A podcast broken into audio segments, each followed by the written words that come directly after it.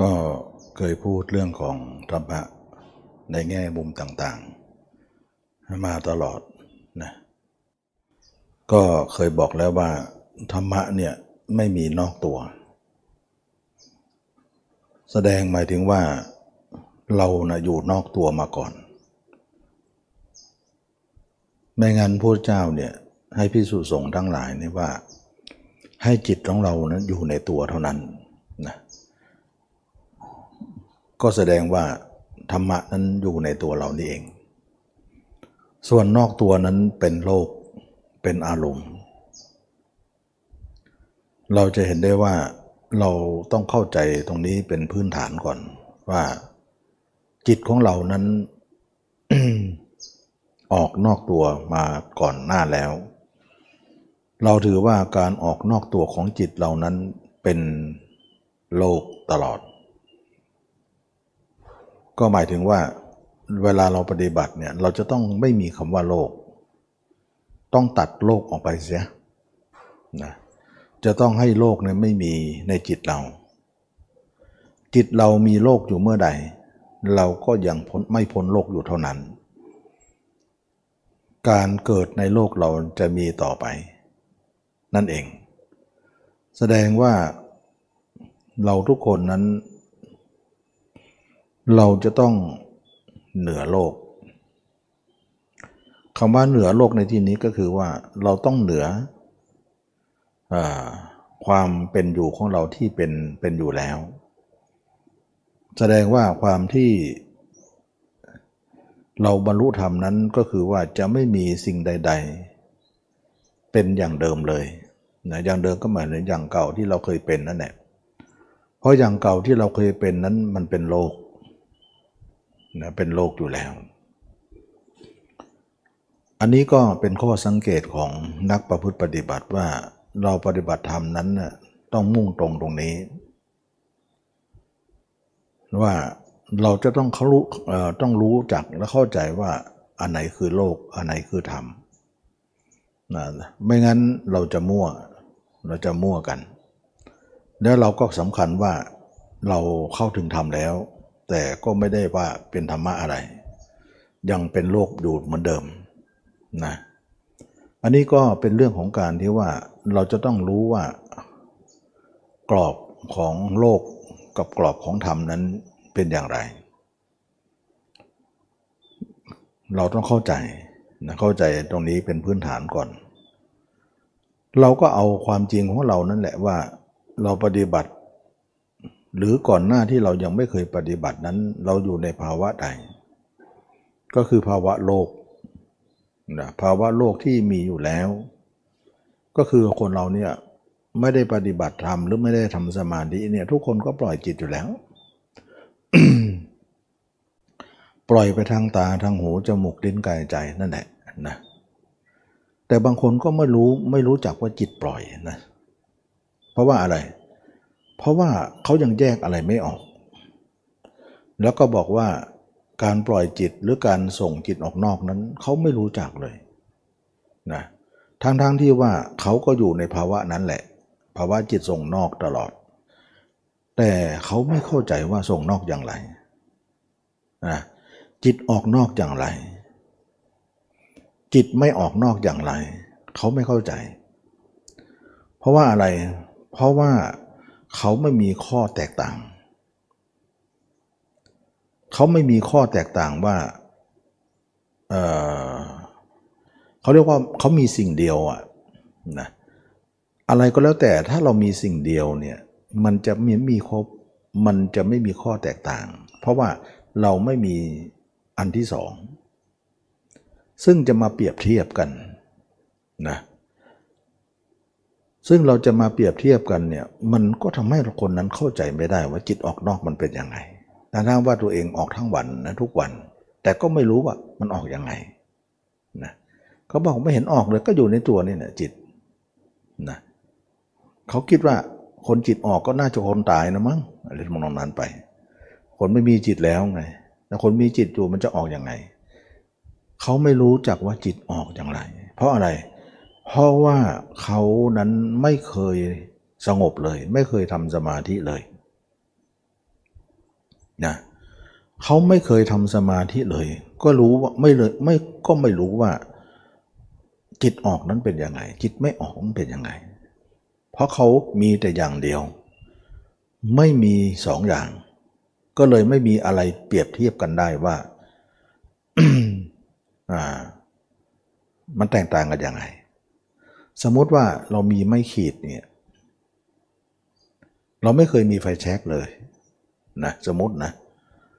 เรามีแต่ไม่ขีดอยู่ตลอดเวลา เราก็บอกว่าไม่ขีดเราดีอยู่แล้วนะแล้วอีกคนหนึ่งบอกว่ายังยังไม่ดีถ้ามีไฟแช็กจะดีกว่านี้ เขาก็ไม่เชื่อ เพราะว่าอะไร เพราะคนแรกนั้นเขามีไม่ขีดอย่างเดียวมาตลอด ไม่เคยมีไฟแช็กเลย แต่คนที่พูดเนี่ยคนที่สองเนี่ยเขาเคยมีไม่ขีดด้วย แล้วก็ตอนหลังเขามีไฟแช็กด้วย มันก็เลยทำให้เกินการเปรียบเทียบออกมาให้เห็นภาพว่า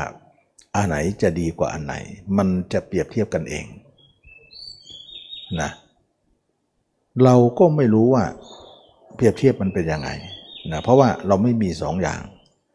แต่เมื่อใดเรามีอย่างเดียว เราก็ไม่รู้ว่า อย่างเดียวของเรานั้นมันมันผิดมันถูกอย่างไร ก็ดีอยู่แล้วนะก็ดีอยู่แล้ว คนเราก็เลยว่าไม่เข้าใจว่าจิตออกเป็นยังไง อันนี้ก็เป็นเรื่องสาเหตุหนึ่งว่า คนไม่รู้ว่าจิตออกนั้นคืออะไร เพราะเขาไม่เคยทำสมาธิเลย เขาก็ออกทั้งวันทั้งวันทั้งวันเขาก็ไม่รู้ว่าจิตออกเป็นยังไงทางทางที่มันออกอยู่ทุกวันนะแล้วว่าจิตออกแล้วเนี่ย ไปคิดโน่นคิดนี่จิตออกแล้ว มันก็ไม่เข้าใจบอกว่าจิตก็อยู่ในตัวนี่แหละนะมันคิดก็คิดไปแต่มันก็อยู่ในตัวนะ ไม่เห็นมันออกไปไหน มันคิดก็คิดอยู่ทั้งในนี่แหละนะมันก็เลยทำให้แยกแยะไม่ออกว่า จิตออกกับจิตไม่ออกนั้นเป็นยังไงนะเพราะอะไร เพราะเขาไม่รู้ว่าเเขาไม่เคยสงบเลยนะเขาไม่เคยสงบเลยว่า ความสงบไม่เคยมี เขาก็เลยมีแต่อย่างเดียว ก็เลยไม่มีข้อเปรียบเทียบ เหมือนคนที่มีไม่ขีดนั่นแหละไม่เคยมีไฟแช็กเลยนะต่อมาเนี่ยคนคนคนนี้แหละ ลองทำสมาธิอยู่ คนที่สอนสมาธิก็พยายามบอกว่า เอา้านั่งตัวให้ตรงนะนั่งกัดสมาธิดำรงจิตไว้ อย่าให้คิดอะไร อย่าให้คิดอะไรนะ อย่าให้คิดอะไร ให้จิตนิ่ง ๆ ไว้ แล้วให้จิตรวมตัวนิ่งมาก ๆ บ่อย ๆ เพ่งอยู่ที่เดียวบ่อย ๆ เช่นปลายจมูกบ้าง ลมหายใจบ้างหน้าผากบ้างกลางท้องบ้างกลางอกบ้างก็แล้วแต่นะบางคนก็เอาไว้ตรงไหนตรงหนึ่งก็ว่ากันไป แต่ทั้งนี้ทั้งนั้นเนี่ยไม่ต่างอะไรกันเลยนะไว้ตรงไหนก็ได้นะไว้ในตัวเรา เช่นว่าไว้สะดือบ้าง ไว้หน้าอกบ้าง ไว้ปลายจมูก ไว้บ้างหน้าผากบ้าง ไว้ตรงที่จมูกหักบ้างนะจมูกรอยต่อไปหาคิ้วนั่นเนี่ยหรือว่าจมูกหักตรงนั้นนะก็แล้วแต่นะแล้วแต่คนที่จะไว้ แต่ทั้งนี้ทั้งนั้นก็บอกว่าจิตเอาไว้ในตัวแล้วนะเอาไว้ในตัวแล้วเนี่ยเขาก็ยังไม่รู้ว่าจิตออกเป็นยังไง แต่เมื่อนั้นคนนั้นเนี่ย ทำสมาธิขึ้นมา เขาบอกว่าห้ามคิดนะ ห้ามคิด ห้ามคิด เขาก็พยายามที่จะห้ามตัวเองไม่คิดอะไร ให้จิตมาอยู่ที่จุดใดจุดหนึ่ง เช่นหน้าผากก็ดีวางคิ้วก็ดีปลายจมูกก็ดีแล้วแต่อย่างที่บายไปแล้ว ต่อมาเขาก็ทำตามทำตามแล้วจิตก็นิ่งลง นิ่งลง นิ่งลง นิ่งลง ไม่ให้คิดไม่ให้นึก ต่อมาเนี่ยเขาก็สงบลงไป เป็นสมาธิขึ้นมานะด้วยความพยายามของเขา เขาก็เลยรู้เลยว่า จิตที่ไม่เคยมีสมาธิมาก่อน เป็นอย่างไร และจิตตอนหลังมีสมาธิขึ้นมา เป็นอย่างไร เริ่มเปรียบเทียบได้ เพราะอะไรเพราะเขามีสองอย่าง เมื่อก่อนมีอย่างเดียวก็ไม่รู้ว่ามันเป็นยังไงสมาธินะแต่เมื่อตัวเองเริ่มเป็นสมาธิเท่านั้นแหละตัวเองก็เริ่มรู้เลยว่า สมาธินั้นเป็นอย่างหนึ่ง ไม่มีสมาธินั้นเป็นอย่างหนึ่งนะแล้วก็คนนั้นเนี่ยทำสมาธิเรื่อยๆ ก็พยายามที่จะให้สมาธิตัวเองเนี่ยลึกเข้าไปลึกเข้าไปลึกมากน้อยเท่าไหร่ก็แล้วแต่ความสามารถนะลงลึกเท่าไหร่ก็เหมือนก็ว่าเก่งเท่านั้นนะได้ธรรมะได้ได้สมาธิมากเท่านั้น ก็แล้วแต่แล้วแต่คนที่ฝึกนั้นจะชำนิชำนาญ แต่ทั้งนี้ทั้งนั้นก็เหมือนว่า เราทำสมาธิเราถึงได้รู้ว่าจิตคิดเป็นอย่างไร จิตไม่คิดเป็นอย่างไร แต่ก็ไม่รู้ว่าจิตออกนอกเป็นยังไงนะยังยังไม่ค่อยจะเข้าใจเรื่องจิตออกนอกอยู่ดีนะคำว่าจิตออกนอกเนี่ยยังไม่เข้าใจเท่าไหร่ แต่จิตไม่คิดกับจิตคิดเนี่ยเข้าใจ เริ่มเข้าใจละ ว่าจิตไม่ไม่คิดก็คือจิตที่อยู่ในสมาธินิ่งไม่คิดอะไรนะจิตคิดก็คือจิตยังไม่เข้านะส่วนจิตออกนั้นยังไม่เข้าใจเท่าไหร่นะว่าจิตออกกับจิตคิดเนี่ยอันเดียวกันไหมเนี่ยนะก็ยังลังเลอยู่นะก็เลยว่าคนที่ทำสมาธินั้นก็ได้สมาธิ แต่ก็ยังไม่ค่อยรู้เขาไม่เข้าใจเรื่องจิตออกอยู่ดีนะ แต่รู้ว่าจิตคิดกับจิตไม่คิดเข้าใจละเข้าใจแล้วว่าจิตคิดเนี่ยเป็นอย่างหนึ่ง จิตไม่คิดเป็นอย่างหนึ่ง แล้วจิตคิดนั้นก็คือเป็นอารมณ์ จิตไม่คิดนั้นก็คือเป็นสมาธินั่นเอง แต่ต่อมาเนี่ยเขาได้เข้าสมาธินั้นมากขึ้นบ่อยขึ้นนะวันๆก็ทำบ่อยขึ้น ก็เลยว่าทำให้เขามีสองประการอยู่ในชีวิต ก็คือว่า ทั้งมีทั้งอารมณ์ ทั้งมีทั้งความหยุดของอารมณ์นะคำคำว่านิ่งนั่นเองคำว่านิ่งกับความไม่นิ่งเขารู้จัก แต่คาว่าจิตออกนอกเนี่ยยังไม่เข้าใจเท่าไหร่นะเขาก็ยังสงสัยว่าจิตออกนอกกับความคิดนั้นอันเดียวกันหรือไม่นะก็ยังยังไม่กระจ่างนัก แต่ก็รู้ว่าจิตออกนอกนั้น มันมันมันยังไม่ค่อยไม่ค่อยชัดเจน แต่จิตคิดนั้นรู้แน่ว่ามันทุกข์นะมันวุ่นวาย มันไม่ไม่เย็นนะแล้วจิตนิ่งนั้นนะรู้สึกว่าสบายดีนะบางคนวุ่นวายมากๆก็โอ้ไม่ไหวช่วงนี้วุ่นวายไปทำสมาธิซะหน่อยนะให้จิตสงบบางคนก็ไปชาร์จแบตก่อนนะก็ว่าไปแล้วแต่ที่ว่าจะเปรียบเปยอะไรนะชาร์จแบตก็หมายถึงว่าใช้มามากแล้วฟุ้งเหลือเกิน จิตมันฟุ้ง ฉะนั้นเขาจะนั่งสมาธิเนี่ยทั้งเช้าบ้างเย็นบ้าง เช้าบ้างเย็นบ้าง เวลาว่างๆเขาก็นั่ง แต่เวลาออกมาเนี่ยจิตก็คิดไม่จบเหมือนกันนะมันจะจบตอนที่เราเข้าสมาธินิดหน่อยเอง เท่ากับว่าความหมายของสมาธินั้นก็คือ จิตคิดกับจิตไม่คิดนะจิตไม่คิดก็คือสมาธิ จิตคิดก็คือจิตปกติ แต่จิตออกนอกนั้นก็ยังไม่ค่อยเข้าใจหนัก คันเราบอกบอกว่าจิตออกนอกอยู่ เขาก็ยังลังเลว่ามันจะออกยังไงนะมันก็อยู่ในนี้แหละนะถ้าคิดว่าคนไม่ออกนอกคนตายแล้วมั้งทำนองนั้นไป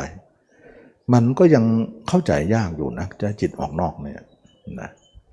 ทีนี้ว่าคนเหล่านี้เนี่ยได้ทำสมาธิแล้ว เขาก็รู้ว่าการทำสมาธินั้นเป็นการหยุดจิตชั่วขณะหนึ่งเท่านั้น ถ้าจะเรียกง่าย ๆ ก็เหมือนก็ว่า พักจิตนะพักจิตพักใจ ตรงที่ว่า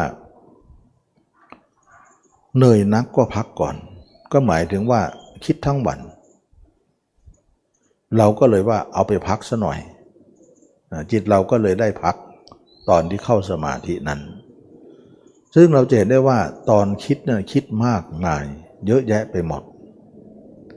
คิดตั้งแต่เช้ายันเย็นนะแล้วเรานั่งสมาธินั้นก็นั่งชั่วโมงนะเช้าชั่วโมง เย็นชั่วโมงอย่างเงี้ยฉะนั้นวันหนึ่ง24 ชั่วโมงเนี่ยเราไปหยุดอยู่สองชั่วโมง สมมุติว่าเป็นสมาธิได้นะ ในนัดแต่ละชั่วโมงนั้นยังเป็นสมาธิหรือเปล่ายังไม่รู้เลยนะมากน้อยบางครั้งนั่งชั่วโมงเนี่ยเป็นสมาธิสิบห้านาทีเองอย่างเงี้ยนอกนั้นยังไม่ลงเอยกัน ยังไม่รวมจะกลายเป็นว่า ชั่วโมงนั้นมันใช่ แต่เนื้อสมาธินั้นได้แต่ได้เนื้อนิดเดียวได้น้ำทั้งนั้นเลย มันไม่ค่อยได้ผลอะไรนะเป็นแต่น้ำไม่มีเนื้ออย่างเงี้ยแต่ก็นับเนื่องว่านั่งไปชั่วโมงหนึ่งอันนี้เราปล่อยไปเนี่ย22 ชั่วโมง เรามาสงบอยู่สองชั่วโมง มันก็ต้องคิดอีกแหละ ว่าจิตของเรานั้นไปมากกว่าหยุดนะ ไปมากกว่าหยุด หยุดน้อย แต่ไปมากทำให้เห็นว่าวุ่นวายวุ่นวายนัก คนเหล่านี้เนี่ยทำไปแล้วก็กลับไปกลับมากลับไปกลับมาหมายถึงว่า เวลาเข้าสมาธิก็นิ่ง เวลาออกมาก็ไปนะไปไหนไปคิดคิดนอนคิดนี่คิดนอนคิดนี่ แต่ความหมายว่าจิตออกนอกนั้นยังไม่รู้จักเท่าไหร่ ยังไม่เข้าใจ เราก็บอกว่าจิตออกนอกแล้วเขาเขาก็ยังไม่ค่อยรู้นะจะออกยังไงนะมันมีแต่ความคิดก็คือคิดนั่นแหละบางครั้งก็สงสัยว่าไอ้คิดกับออกนอกนั้นอันเดียวกันไหม แต่ความกระจ่างก็ยังไม่ชัดเจนเท่าไหร่ แต่ใจหนึ่งก็บอกว่าน่าจะใช่ ใจหนึ่งก็บอกว่าอืมมันยังยังไงอยู่นะ มันมันออกนอกยังไงจิตเราก็ยังมีอยู่ในกายอยู่นะแล้วเวลาเขาออกสมาธิมาเนี่ยเขาก็ คนที่ผ่านทางการทำสมาธิมาเนี่ยเขาจะไม่ยอมปล่อยจิตไปทั้งหมด เขาจะปล่อยจิตอยู่ไปส่วนหนึ่ง แล้วก็พยายามนิ่งอยู่ส่วนหนึ่ง เพื่อจะรักษาความเป็นสมาธินั้นไม่ให้ตกตกลงไปมากนักนะเขาจะเลี้ยงจิตนิ่งๆไว้ไว้ไว้ส่วนหนึ่ง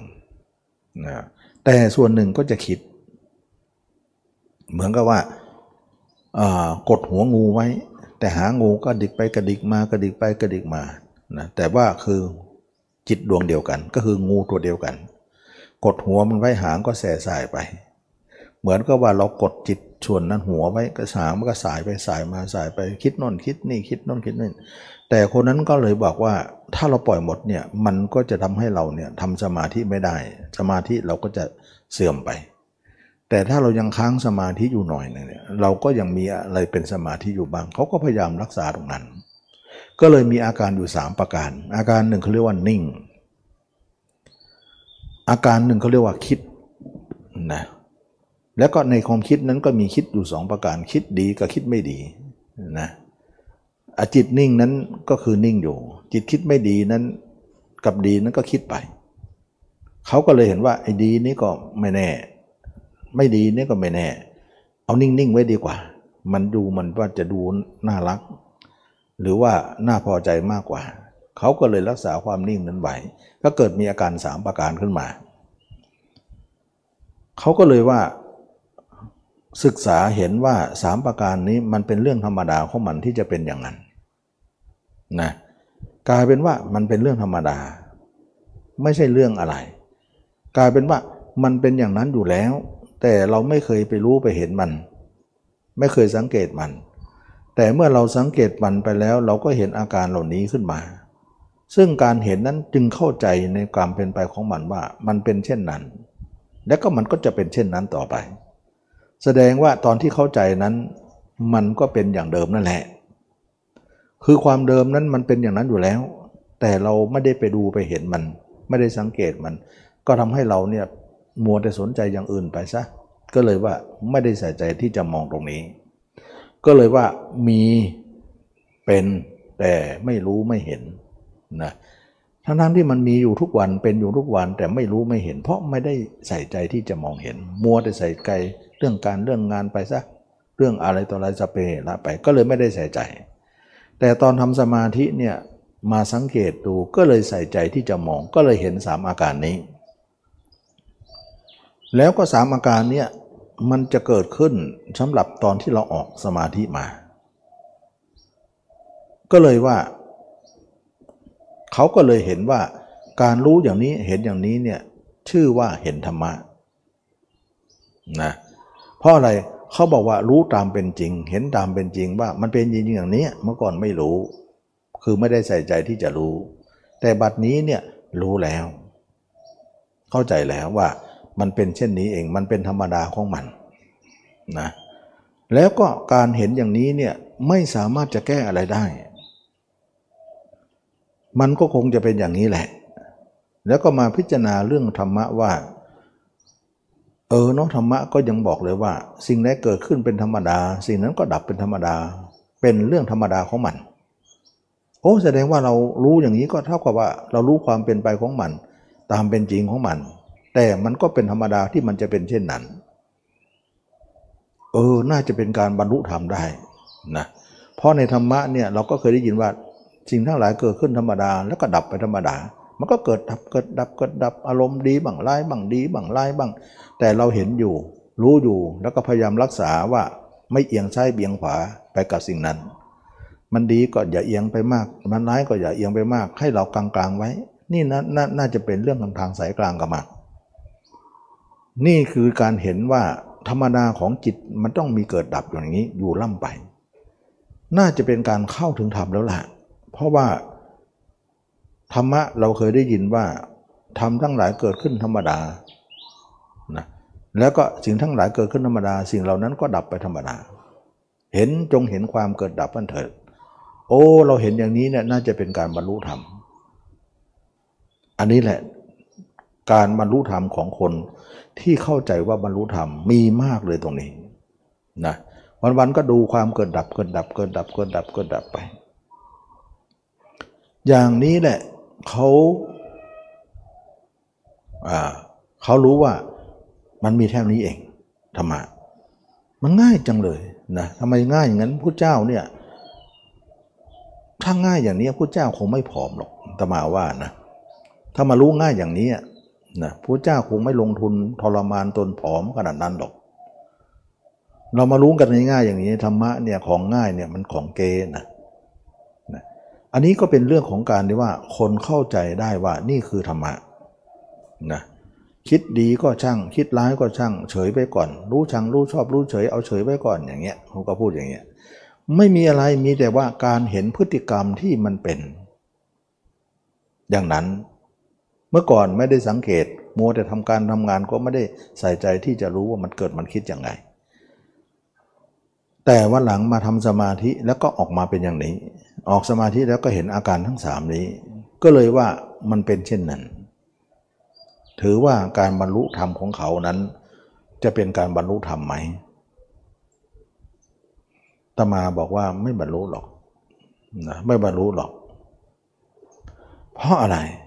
ต้องมีสาเหตุว่าทำไมหลายคนต้องเขาเขาก็สำคัญมั่นหมายว่าเขาบรรลุธรรมกันทั้งนั้น แบบแบบการรู้เห็นแบบนี้ เพราะว่ารู้เห็นตามเป็นจริงนี่ว่ามันเกิดขึ้นธรรมดาแล้วก็ดับธรรมดานะเกิดขึ้นเป็นธรรมดาก็แล้วก็ดับไปธรรมดา แล้วก็ทำอะไรไม่ได้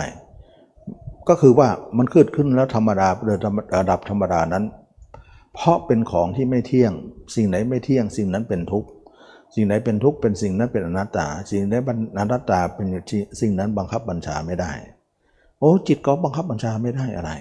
นะก็ปล่อยมันคิดไปแต่เราเนี่ยอย่าเอียงซ้ายเอียงขวานั่นคือการที่วางอุเบกขาไว้ นั่นคือการที่เราสามารถจะทำให้เรารู้ธรรมเห็นธรรมด้วยการอุเบกขานั้น อย่างนี้ไม่ใช่บรรลุธรรมเลยไม่ใช่บรรลุธรรม นะไม่ใช่บรรลุธรรม เพราะอะไร เพราะว่าการบรรลุธรรมนั้นผู้เจ้าตั้งอะไรไว้ และเราไปเองตั้งอะไรไว้ แล้วก็เมื่อก่อนเนี่ยเราไม่เห็นอาการของจิตเรา ใช่ว่าเราจะไม่มีอาการนี้ เราก็มีอาการนี้อยู่แล้วนะ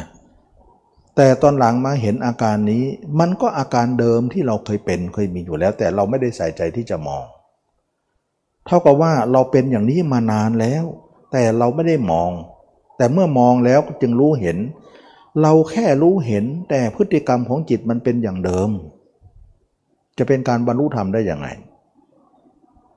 บางคนก็ยังแย้งดีว่า เมื่อก่อนเนี่ยดีใจก็ดีใจกับมัน เสียใจก็เสียใจกับมัน นั่นแหละคือเมื่อก่อน แต่ตอนนี้ไม่เป็นพยายามอุเบกขาไปเออดีใจก็ไม่แน่เสียใจก็ไม่แน่ อย่างนี้จะเป็นเหมือนเดิมได้ยังไง ถ้าพูดอย่างนี้เนี่ยมันเป็นการอะไรอะ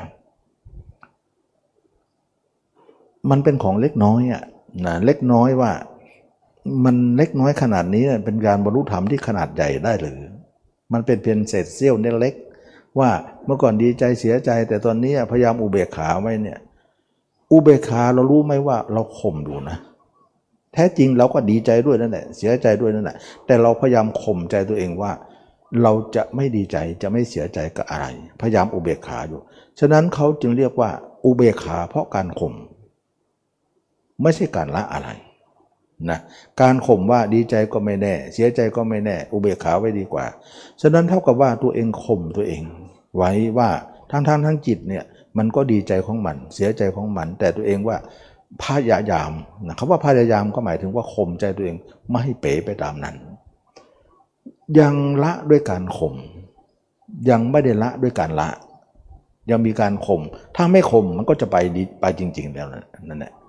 ถ้าไม่ข่มไม่ลังไม่ไม่อุเบกขา มันก็ไปของมันจริง ๆ ดีใจด้วยเสียใจด้วยเหมือนกัน ฉะนั้นท่านไม่กล่าวว่าละด้วยการข่มละด้วยการมองอย่างนั้นเนี่ยเป็นการละที่แท้จริง นะอันนี้แหละจึงว่าถือว่าเป็นการไม่บรรลุธรรมอะไร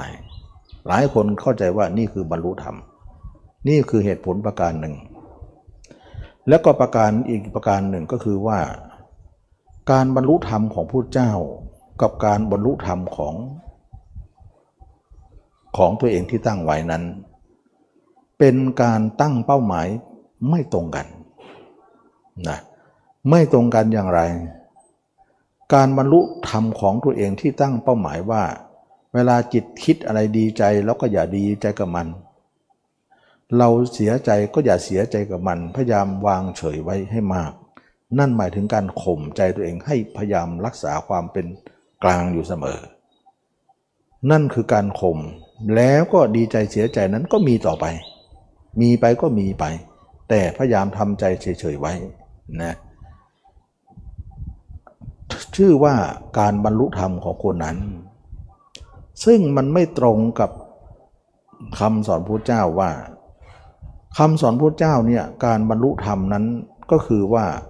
จะเฉยจะไม่เฉย หรือจะดีใจเสียใจก็ช่างเถอะ ถ้าเรามีราคะอยู่ โทสะอยู่โมหะอยู่เนี่ยชื่อว่าเป็นการไม่บรรลุธรรม การสิ้นราคะแล้ว สิ้นโทสะแล้ว สิ้นโมหะแล้วนั่นแหละคือการบรรลุแต่คนคนนี้เนี่ยเขาเฉยแต่กราคะเขาก็มี โทสะเขาก็มี โมหะเขาก็มี แต่เขาพยายามเฉยต่อสิ่งเหล่านั้น นั่นหมายถึงว่าเขายังไม่ได้ละ แต่การเฉยของเขานั้นเป็นการเฉยในสิ่งที่มีอยู่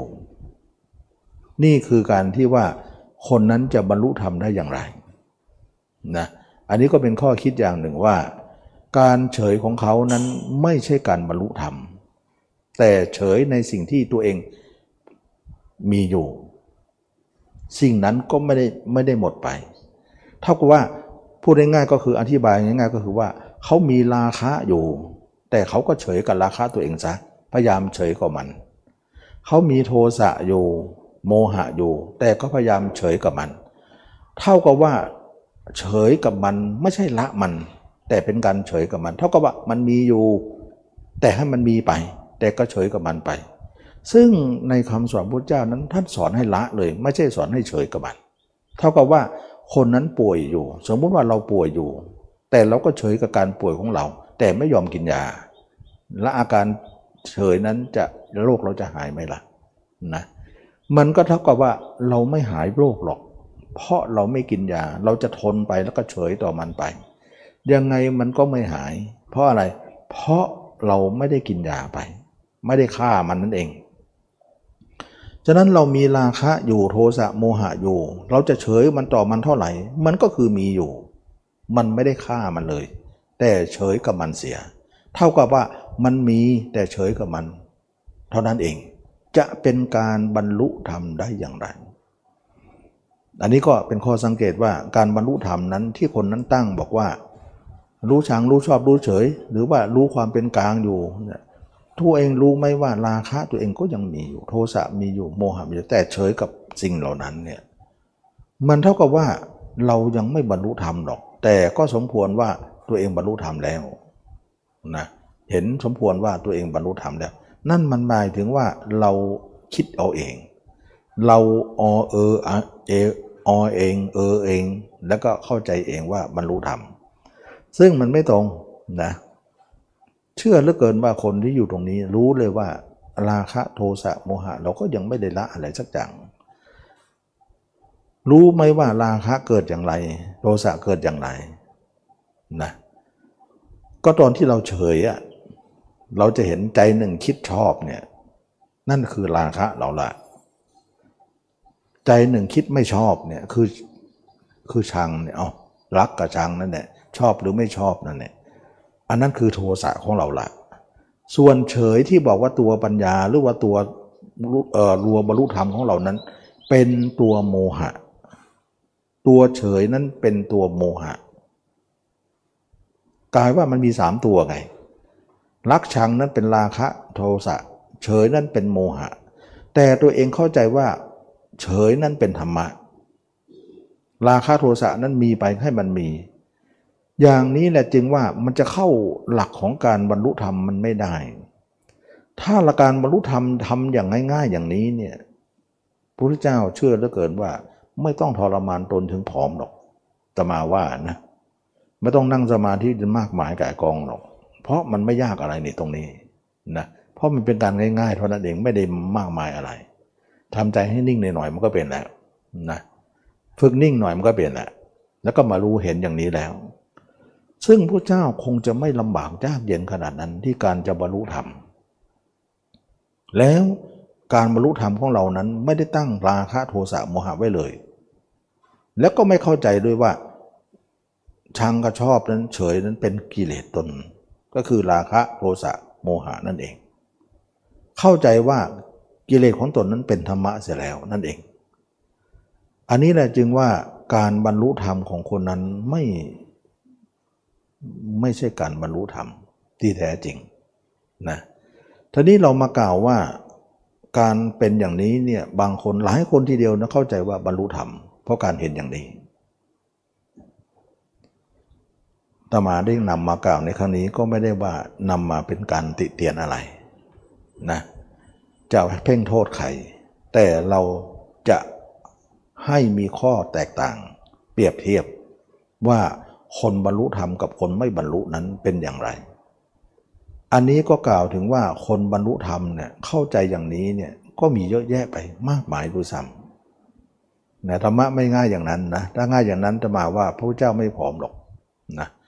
ทำไม่ขนาดนั้นหรอกท่านสร้างบารมีทั้งสี่สงสัยมารู้หน้านิดเดียวเอง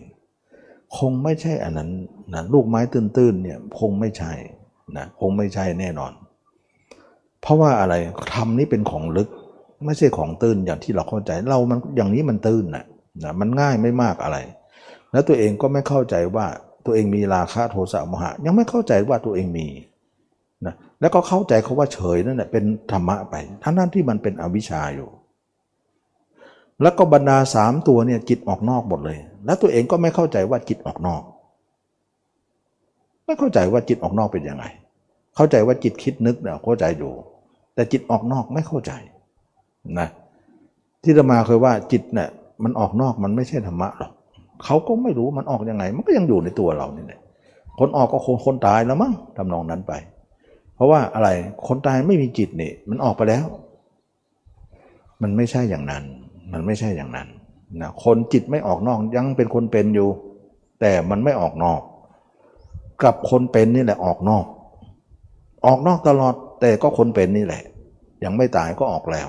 และคนไม่ออกนั้นก็คนเป็นนี่แหละคนออกก็คือคนเป็นเหมือนกันทีนี้เราไม่มีข้อแตกต่างนะเราไม่มีข้อเปรียบเทียบ เราก็รู้แต่เท่านี้เอง ก็ไม่มีอะไรที่จะเข้าใจได้ว่าจิตออกนอกเป็นอย่างไร แล้วก็ไม่รู้กับว่าการที่จิตคิดนึกเหล่านั้นเนี่ยเป็นทุกข์ไม่รู้ เพราะอะไรเพราะชินชากับสิ่งเหล่านี้มานานพอเราเกิดมาก็คิดอยู่อย่างนี้ เราก็เลยชินกับความคิดนึกเราไปเรื่อยๆ นานๆทีมันคิดเครียดมากๆเนี่ยรู้สึกว่าเออมันทุกข์หน่อยหนึ่งก็พอจะรู้บ้าง ตอนที่มันดัดจัดๆนะมีเรื่องอะไรที่หนักอกหนักใจมากๆเนี่ยเรารู้สึกว่าเออเราเป็นทุกข์เหมือนกันนะเท่านั้นเองนานๆทีเรื่องพวกนี้มันก็เป็นเรื่องที่ว่าก็ไม่ใช่มีทุกวันเหมือนเหมือนก็ว่าบางครั้งบางคราวมันก็มีเรื่องหนักอกหนักใจเหมือนกัน ก็รู้ว่าเออตัวเองเป็นทุกข์เหมือนกัน แต่ความรู้นั้นก็ยังถูกกบเกลื่อนด้วยอะไรต่างๆ มากมาย ก็ยังไม่แน่ชัดเจนว่าชีวิตนี้คือความทุกข์นะจิตที่ออกนอกนั้นมันเป็นทุกข์ก็ไม่รู้ว่าออกนอกยังไง อันนี้เองเป็นสาเหตุว่าการเข้าใจธรรมะนั้นเข้าใจยากนะเข้าใจยาก ทีนี้ตมาจะพูดเรื่องจิตส่งนอกเนี่ยคนที่ทำสมาธินี้ยังไม่เข้าใจเลยว่าจิตส่งนอกเป็นยังไงนะ หรือเข้าใจก็เข้าใจคร่าวๆไม่ชัดเจนอะไร ทีนี้เรามาดูที่ว่าคนที่เข้าใจชัดเจนนั้นเป็นอย่างไรนะคนที่เข้าใจชัดเจนนั้นก็คือว่า คนนั้นต้องทำการประพฤติปฏิบัติที่ยิ่งกว่าสมาธินั้นอีกก็คือการอบรมมรรคทำไมเราต้องมีมรรคขึ้นมามรรคนี่เป็นการกระทำที่ยิ่งกว่า เราสังเกตไหมว่าพระพุทธเจ้าเองก็ทำสมาธิมาก่อน กับอาราบททุกดาบทก็ถึงยังไม่จบ เพราะมันยังไม่มีมรรคต่อมารู้มรรคเท่านั้นเองพระเจ้าก็ตัดสรู้เลยด้วยมรรคนั้นนะ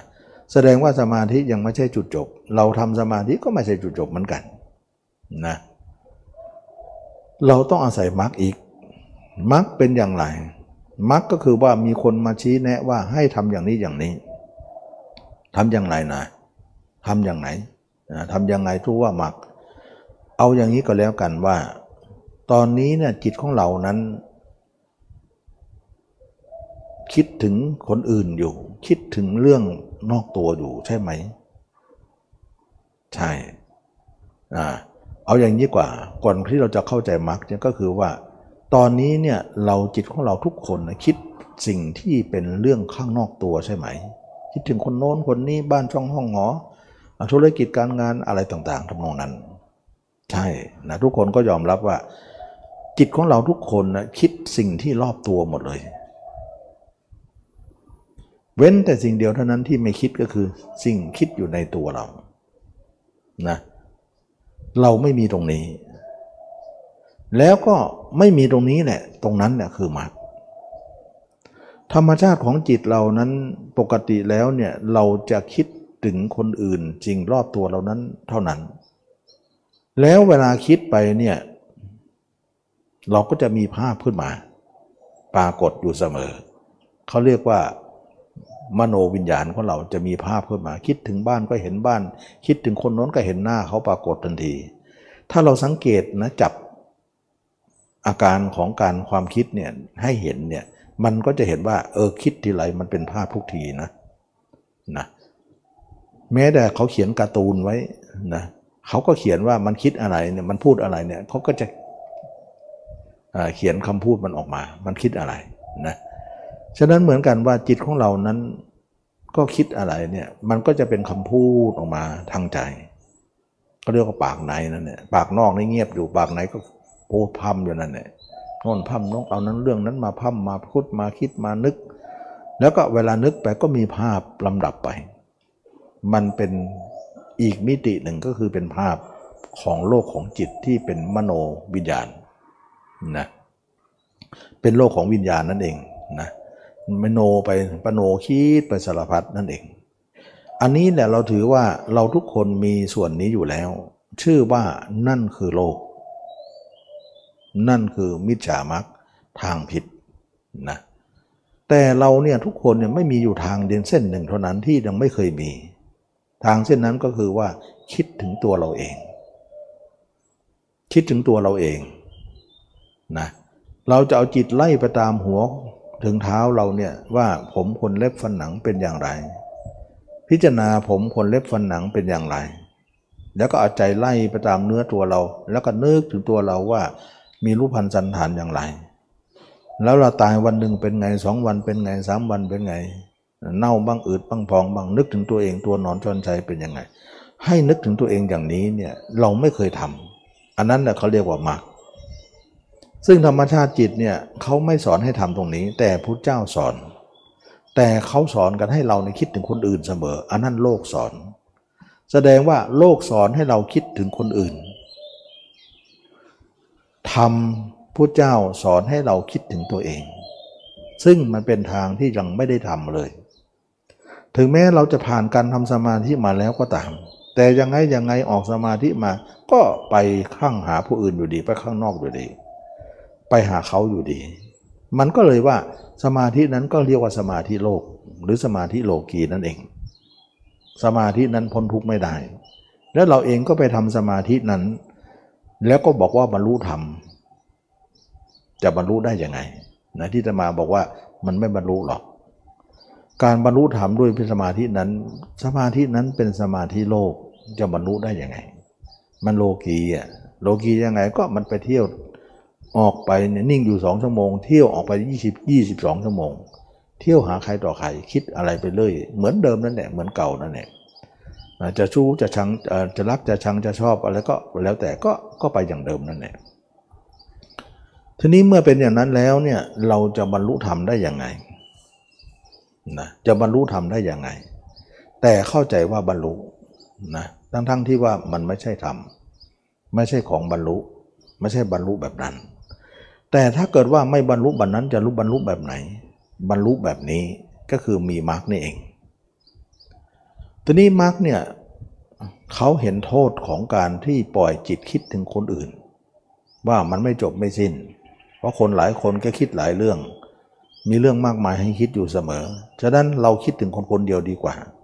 นะก็คือตัวเราเอง เขาตั้งกติกาว่าวันวันหนึ่งเนี่ยเขาจะพยายามทำจิตของเรานั้นให้เห็นตัวเอง ถ้าไม่เห็นสมมุติขึ้นมาก่อนว่า เราเคยเห็นคนอื่น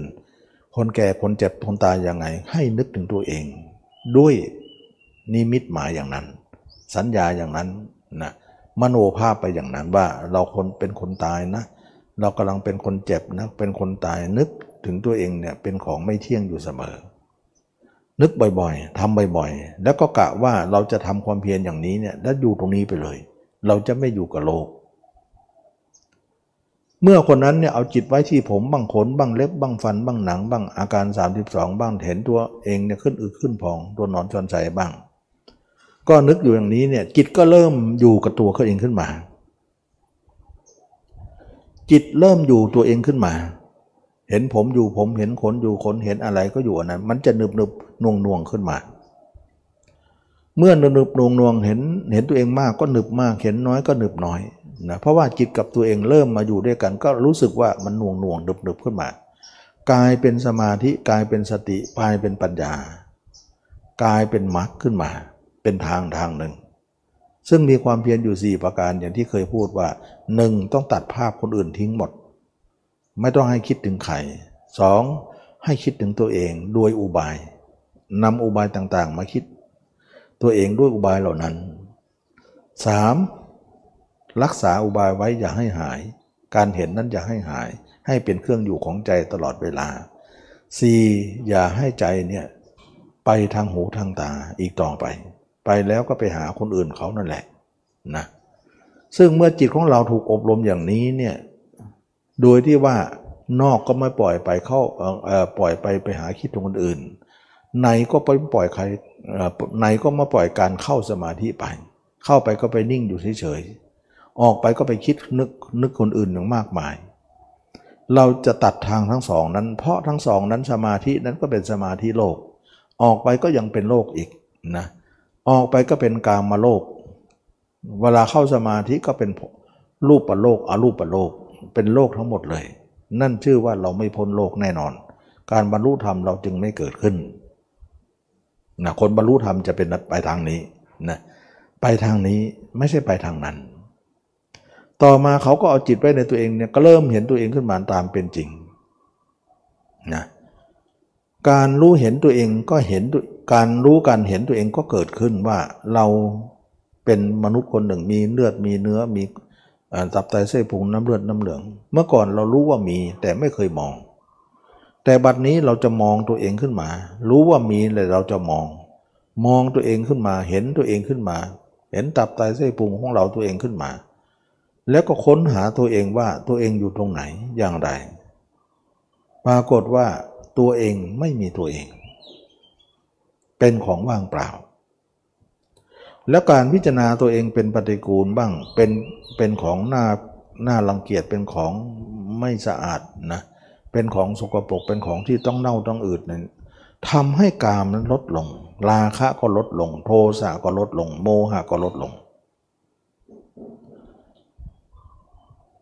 อันนี้ตรงเป้าเลย นะเพราะว่านิพพานเนี่ยหรือการบรรลุธรรมนั้นต้องต้องสิ้นราคะโทสะโมหะ แต่เราทำเนี่ยยังไม่สิ้นหรอก แต่ก็รู้ว่ามันลดลง ก็เป็นสัญญาณบอกว่า ถ้าลดได้วันหนึ่งก็ต้องหมดได้ ถ้ามันไม่ลดเลยวันหนึ่งก็คงไม่หมดแน่ อย่างเงี้ย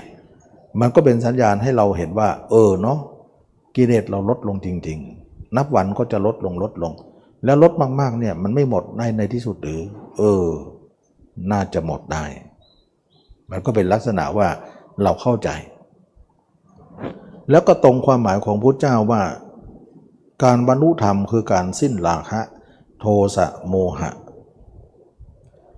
เราพิจารณาร่างกายของเราเป็นอสุภะนั่นแหละจะไปดับราคะ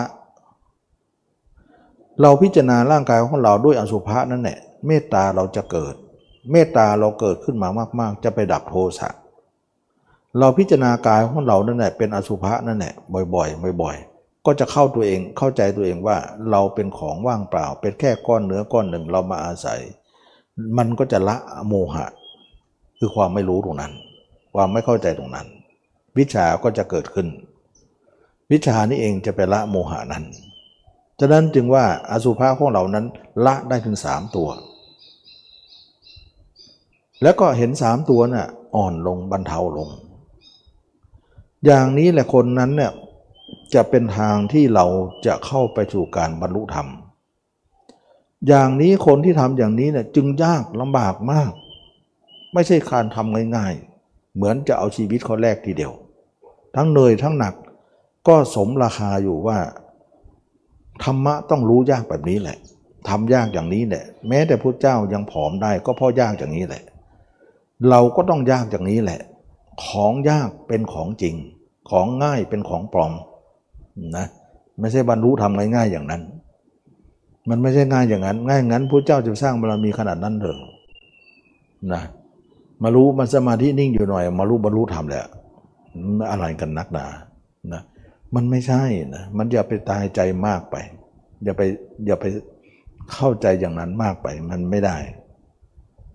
เราคิดว่าธรรมะต้องของลึกของยาก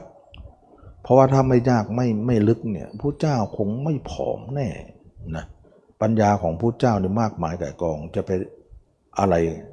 ของง่ายๆอย่างนี้ จะมาสร้างบารรมีเนี่ยคงไม่ต้องสร้างถึงสี่อสงไขยหรอกถ้ามันง่ายอย่างนี้นะต้องยากแน่นอน ฉะนั้นมาร์กเนี่ยสมราคาคุยอยู่ยากจริง ๆ ยากมากเลย มันยากมันเย็นไปหมด มันยุกทุกยาก ลำบากการทำนี่มากมายไก่กอง เหมือนเอาชีวิตเขาแลกจริง ๆ เออ อย่างนี้ต้องสมราคาหน่อย ว่ามีหน้าพระเจ้าถึงได้ผอม เราเองก็โหกดรัดฟัดเวียงตัวเนี่ยยากเหลือเกินนะเป็นความเพียรที่ยากสาหัสสางกันนะแต่คนเราก็ต้องทำยากอย่างนี้มันจะเป็นของจริง ของจริงต้องหายากนะ ของหาง่ายเช่นกวดทั้งหินเนี่ยมันหาง่ายๆไม่มันไม่มีราคาอะไรนะแต่เพชรนินจินดาเนี่ยของหายากจึงไม่มีราคา แก้วมณีนะรัตนตรัยนะก็ของของรัตนะเอาไปพระแก้วนั่นเองนะสามประการนั่นแหละเป็นแก้วก็ไม่ใช่ก้อนหินก้อนกวดเนี่ยที่จะหาง่าย เมื่อเป็นอย่างนี้การทำของเราก็ต้องยาก ยากมากมายยากจนที่ว่าบางคนถึงกระทอ นะท้อจะอธิบายให้ฟังท้อยังไง ก็เมื่อเป็นอย่างนี้การขับเคลื่อนด้วยมรรคก็เกิดขึ้นกับคนคนนั้นนะว่าเราจะเอาจิตไว้ที่ตัวเราเนี่ยพวันวันหนึ่งเนี่ยพยายามให้จิตอยู่ในกรอบนี้ว่าวันวันจิตของเราต้องอยู่แค่ตัวเราเท่านั้น ห้ามอยู่นอกตัว ถ้ามันออกไปนอกตัวเมื่อไหร่เนี่ยเราก็จะดึงมาใหม่ แล้วเวลาอยู่กับตัวมากขึ้นมากขึ้นก็มีความสุขมาก มีความสุขมาก แล้วก็เป็นสมาธิมาก มีความสงบระงับเกิดขึ้น แล้วก็พยายามอยู่กับตัวเองนั่นแหละ เมื่อตัวเองอยู่กับตัวเองมากขึ้นมากขึ้นมากขึ้นเนี่ยย่อมรู้เลยว่าจิตออกนอกเป็นอย่างไร จิตไม่ออกเป็นอย่างไร ขนาดคนทำสมาธิยังไม่รู้ตัวว่าจิตออกนอกเป็นย่างไรยังไม่ค่อยเข้าใจเลย นะทางนั้นที่เขาออกจากสมาธิมันก็ออกนอกตลอดเขาก็ยังไม่เข้าใจว่าจิตออกนอกไงก็เนี่ยเห็นตัวเองอยู่เนี่ยทุกวันก็เห็นการเคลื่อนไหวเห็นใจนึกคิดอยู่เนี่ยไม่เห็นออกอะไรเขาก็ไม่รู้ว่าจิตออกเป็นยังไง ก็สมอยู่ที่เขาไม่รู้ เพราะว่าเขาไม่มีตรงนี้นะรู้แต่ว่าจิตคิดกับจิตไม่คิดเนะ่ะรู้ แต่จิตออกนอกไม่รู้ ไม่เข้าใจแล้วก็ไม่เห็นทุกข์ว่าจิตออกนอกจะทุกข์อะไร เพราะจิตออกนอกมันมีความสุขอยู่บ้างก็มี ไม่ใช่ทุกรายเดียว แต่เมื่อใดคนนั้นมาพิจารณากายเนี่ยนะพิจารณากายเนี่ยจะรู้เลยว่า จิตออกนอกเป็นอย่างไร จิตไม่ออกนอกเป็นอย่างไร ถ้าใครคนไหนไม่เห็นตัวเองเนี่ยไม่เห็นไม่พิจารณากาย ไม่รู้จริงๆว่าจิตออกนอกเป็นยังไง คือรู้ก็รู้ไม่กระจ่างเนี่ยนะรู้ก็รู้แบบ จะใช่หรือไม่ใช่มันยังไม่ชัดเจน แต่ถ้าเกิดว่าเห็นตัวเองขึ้นมาแล้ว แล้วรักษาความเห็นตัวเองไว้นั้น จะรู้เลยว่าจิตออกนอกเป็นอย่างไรนะจิตออกนอกเป็นอย่างไร รู้เลยว่าที่ธรรมาเคยพูดว่า จิตออกนอกนั้นก็คือว่าตอนนี้ภาพเราหายแล้ว จิตออกนอกแน่นอน ถ้าจิตของเราเห็นตัวเองยังไม่หาย ยังเห็นตัวเองอยู่ ความเห็นตัวเองยังมีอยู่ จิตยังไม่ออกเราเคยพูดไว้เสมอไอ้ตรงนี้จะเป็นมาตรฐานว่า จิตออกนอกกับจิตไม่ออกนอกนั้นจะรู้สึกได้ก็ตรงนี้สำหรับคนที่ไม่เห็นกายนั้นยากที่จะเข้าใจว่าจิตออกนอกเป็นอย่างไร แล้วก็ขอบอกไว้ตรงนี้เลยว่า มันไม่มีอะไรเป็นเป็นอะไรนะคือมันไม่มีเป็นอะไรเป็นอะไร มันก็เลยทำให้เราเนี่ย ไม่มีการเปรียบเทียบอะไร เมื่อก่อนปล่อยจิตทั้งวันก็ไม่รู้ว่าจิตออกนอกเป็นยังไง ต่อมาทำสมาธิก็รู้คร่าวๆว่าจิตออกนอกไม่ออกนอกก็ไม่แน่ใจ บางคนก็บางคนก็ยังไม่รู้ว่าจิตออกนอกเป็นยังไง เพราะจิตคิดอะไรก็คิดอยู่ในตัวนี่แหละนิ่งก็นิ่งในตัว คิดก็คิดในตัวจะออกตรงไหนนะเขาก็ไม่รู้ว่เห็น แต่คนคนนั้นนะมาพิจารณากายแล้วเห็นกายขึ้นมาเท่านั้นแหละ เริ่มรู้เลยว่า การที่จิตออกนอกนั้นเป็นอย่างไร ก็โดยอาศัยความเห็นกายนั้นเป็นหลักนะการเห็นกายนั้นเป็นหลักว่า ถ้ากายเรายังปรากฏอยู่ เรายังเห็นตัวเองเป็นอสุภะอยู่ตราบนั้นจิตเรายังไม่ออก จิตเราจะมีความสุขมากตราบใดจิตของเรานั้นไม่เห็นตัวเองแบบนั้นแล้ว ออกแน่ แล้วก็จิตที่ออกนอกเนี่ย ตัวรู้ก็ยังอยู่นะ แต่ตัวเห็นมันออก แต่ตัวรู้มันอยู่ เขาก็เข้าใจว่าตัวเห็นที่อยู่เนี่ยไม่ออกนอก คือเขาเอาตัวรู้ว่า ตัวรู้ก็ยังมีอยู่นะ มันยังไม่ออกหรอกทางนั้นนี่จิตออกนอกแล้วเขาก็ยังไม่รู้ว่าจิตออก เพราะว่าอะไร เพราะมันมีตัวรู้อยู่ แต่ทีนี้คนที่ละเอียดกว่านั้นจะรู้ว่าตัวรู้เนี่ยมันมีอยู่แล้ว ที่ตมาเคยพูดว่าคนเราทุกคนมีสองธาตุธาตุรู้เนี่ยเป็นธาตุยืนพื้นอยู่สำหรับคนเป็น ธาตุรู้จะจองล่างไว้ อยู่กับล่างไปแต่ธาตุเห็นเนี่ยไปเที่ยว เรามีสองธาตุธาตุหนึ่งอยู่กับตัว แต่ธาตุหนึ่งไปเที่ยวธาตุรู้อยู่กับตัว แต่ธาตุเห็นไปเที่ยวหาคนอื่นนะอันนี้เหมือนเลยว่าคนทั่วไปก็จะเป็นอย่างนั้น คนที่ไม่ปฏิบัตินะก็จะเป็นอย่างนั้นหมด แต่คนที่พิจารณาร่างกายเนี่ยเราเอาธาตุเห็นมาอยู่กับธาตุรู้ด้วยกัน ก็เน้นตัวเห็นไว้เป็นหลัก เพราะตัวรู้เนี่ยมันยืนพื้นอยู่แล้ว ยังไงมันก็มีทีนี้คนที่จิตออกเนี่ยเขาหมายถึงธาตุเห็นนะมันออกแล้ว แต่ธาตุรู้ก็ยังอยู่ คนไม่ละเอียดเนี่ยจะรู้ว่าธาตุเห็นออกแล้ว แต่ธาตุรู้ยังอยู่เนี่ยก็ถือว่าจิตไม่ออก อันนั้นหมายถึงคนนั้นปัญญาหยาบ ความเพียรเขาน้อยเขายังไม่เห็นความจริงว่า จิตตัวเองออกแล้วก็ไม่รู้ว่าออก เพราะเขาถือว่าอ้าวยังรู้ตัวอยู่นี่ มันยังไม่ออกได้ยังไง แต่รู้ตัวนั้นรู้อยู่แล้ว แต่ธาตุเห็นมันไม่อยู่นะมันไม่อยู่ การที่บอกว่าจิตออกและไม่ออกเนี่ย เราหมายถึงธาตุเห็น ไม่ใช่ธาตุรู้นี้เข้าใจไหมเราหมายถึงธาตุเห็น ถ้าเห็นตัวเองอยู่ก็คือไม่ออก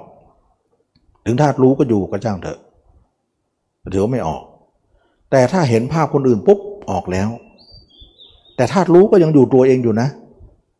มันไม่ออกเลยไหนเราธาตุรู้ไม่ออกไปไหนหรอก แต่ธาตุเห็นไปอยู่คนอื่นแล้ว ถือว่าออกแล้ว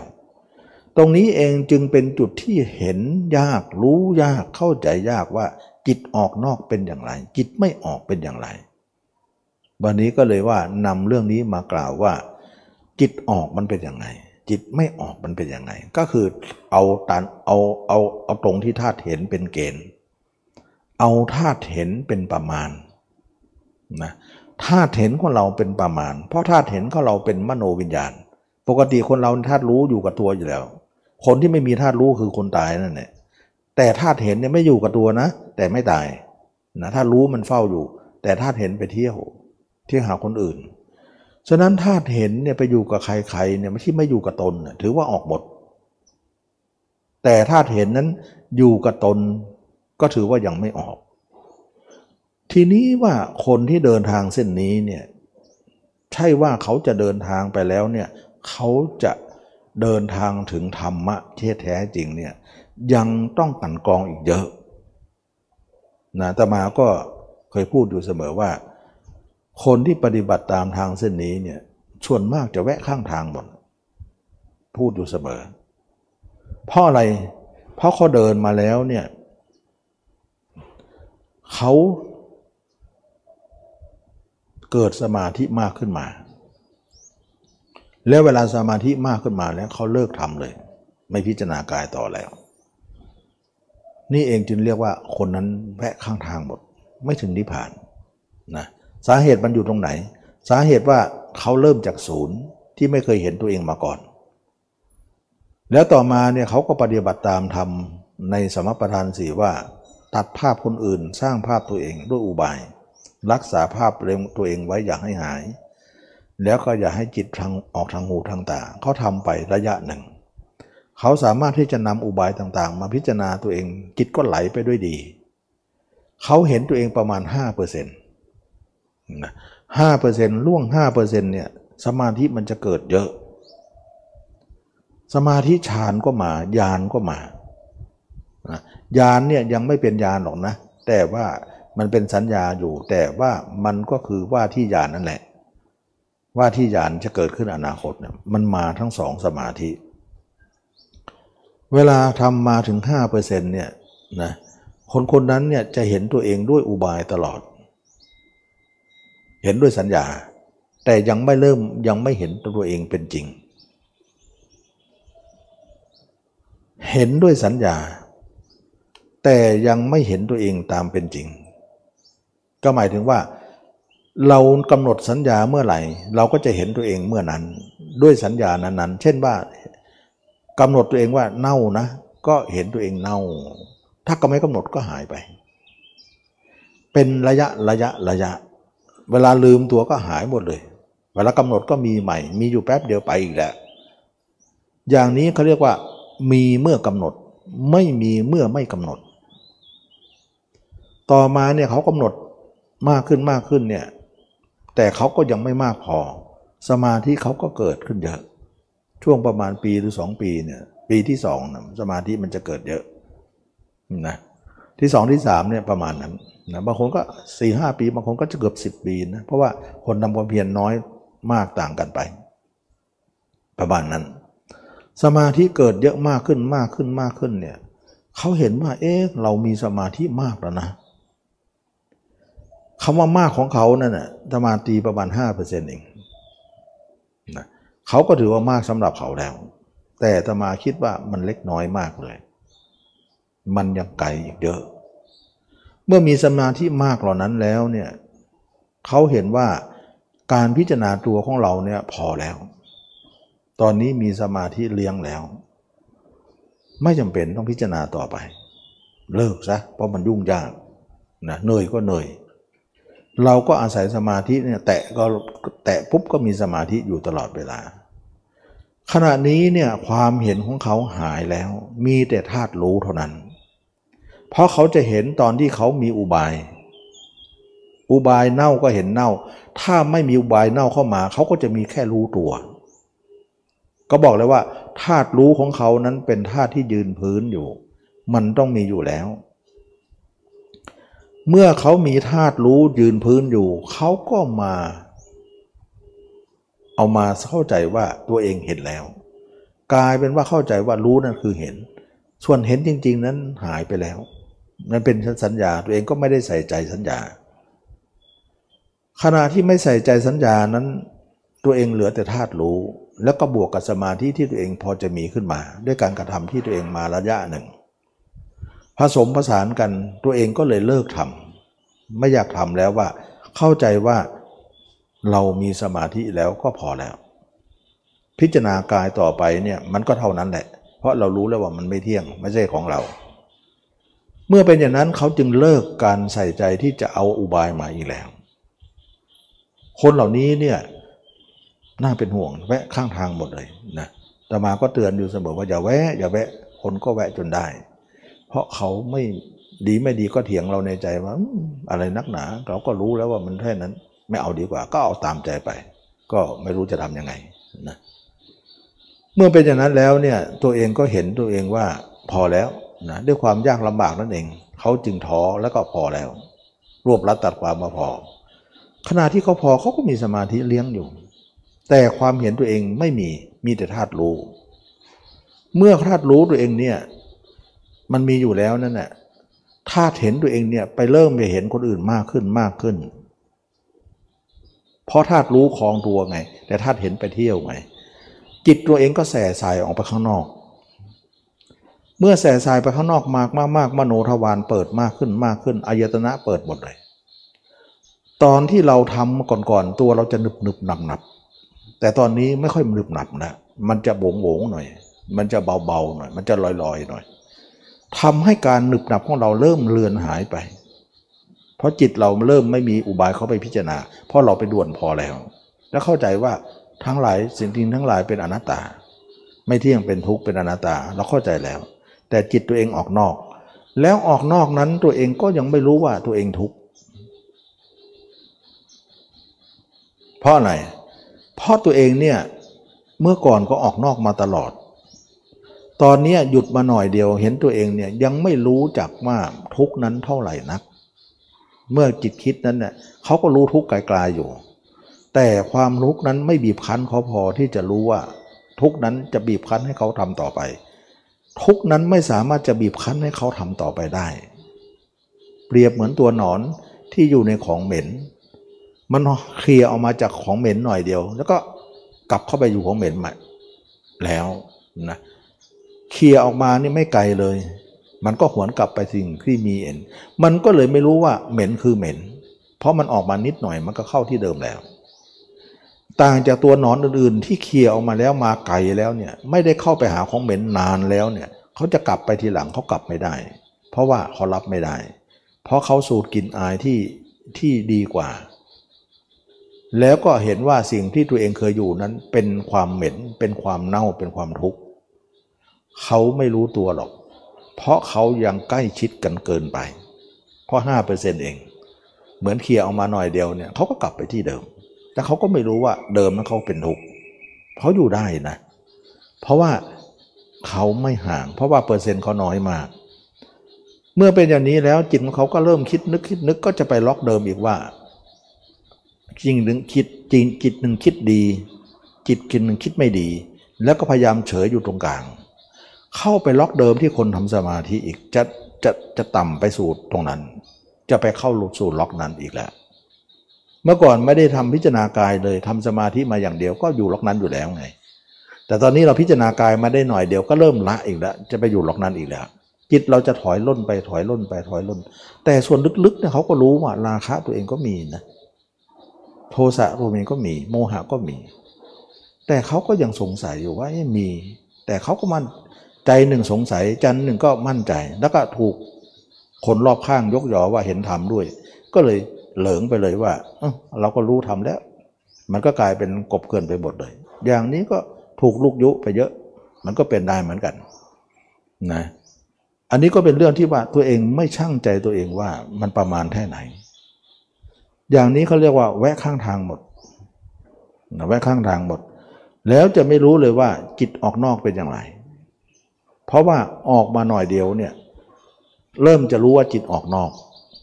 แต่กลับไปสู่ออกนอกแล้ว ก็ไม่รู้ออกนอกว่าเป็นทุกข์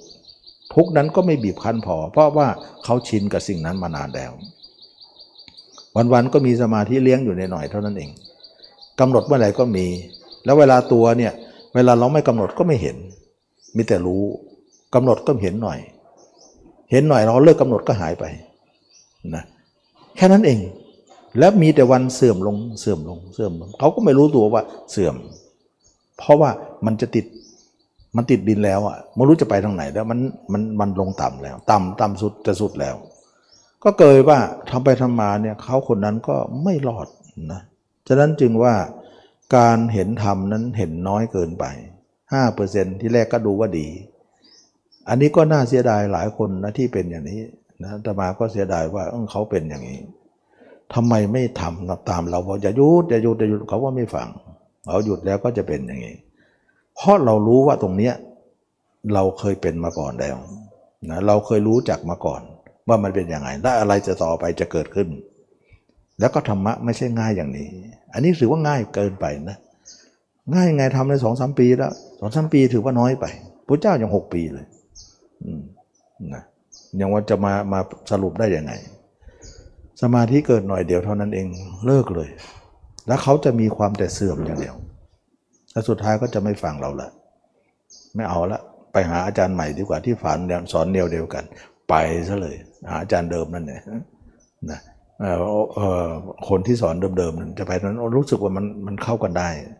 เรามันเข้าไม่ได้ก็ยกให้เราเป็นผู้พิเศษคนหนึ่งที่ไม่เหมือนใคร อาจจะได้ว่าเราคนเดียวมั้งทำนองนั้นไป คิดไปต่างๆ ก็กลายเป็นเรื่องของคนเรามันยังไม่สูงนะ แต่ไปหยุดจะแล้วนะเพราะว่าทำอย่างนี้เนี่ยสมาธิมันเกิดเยอะ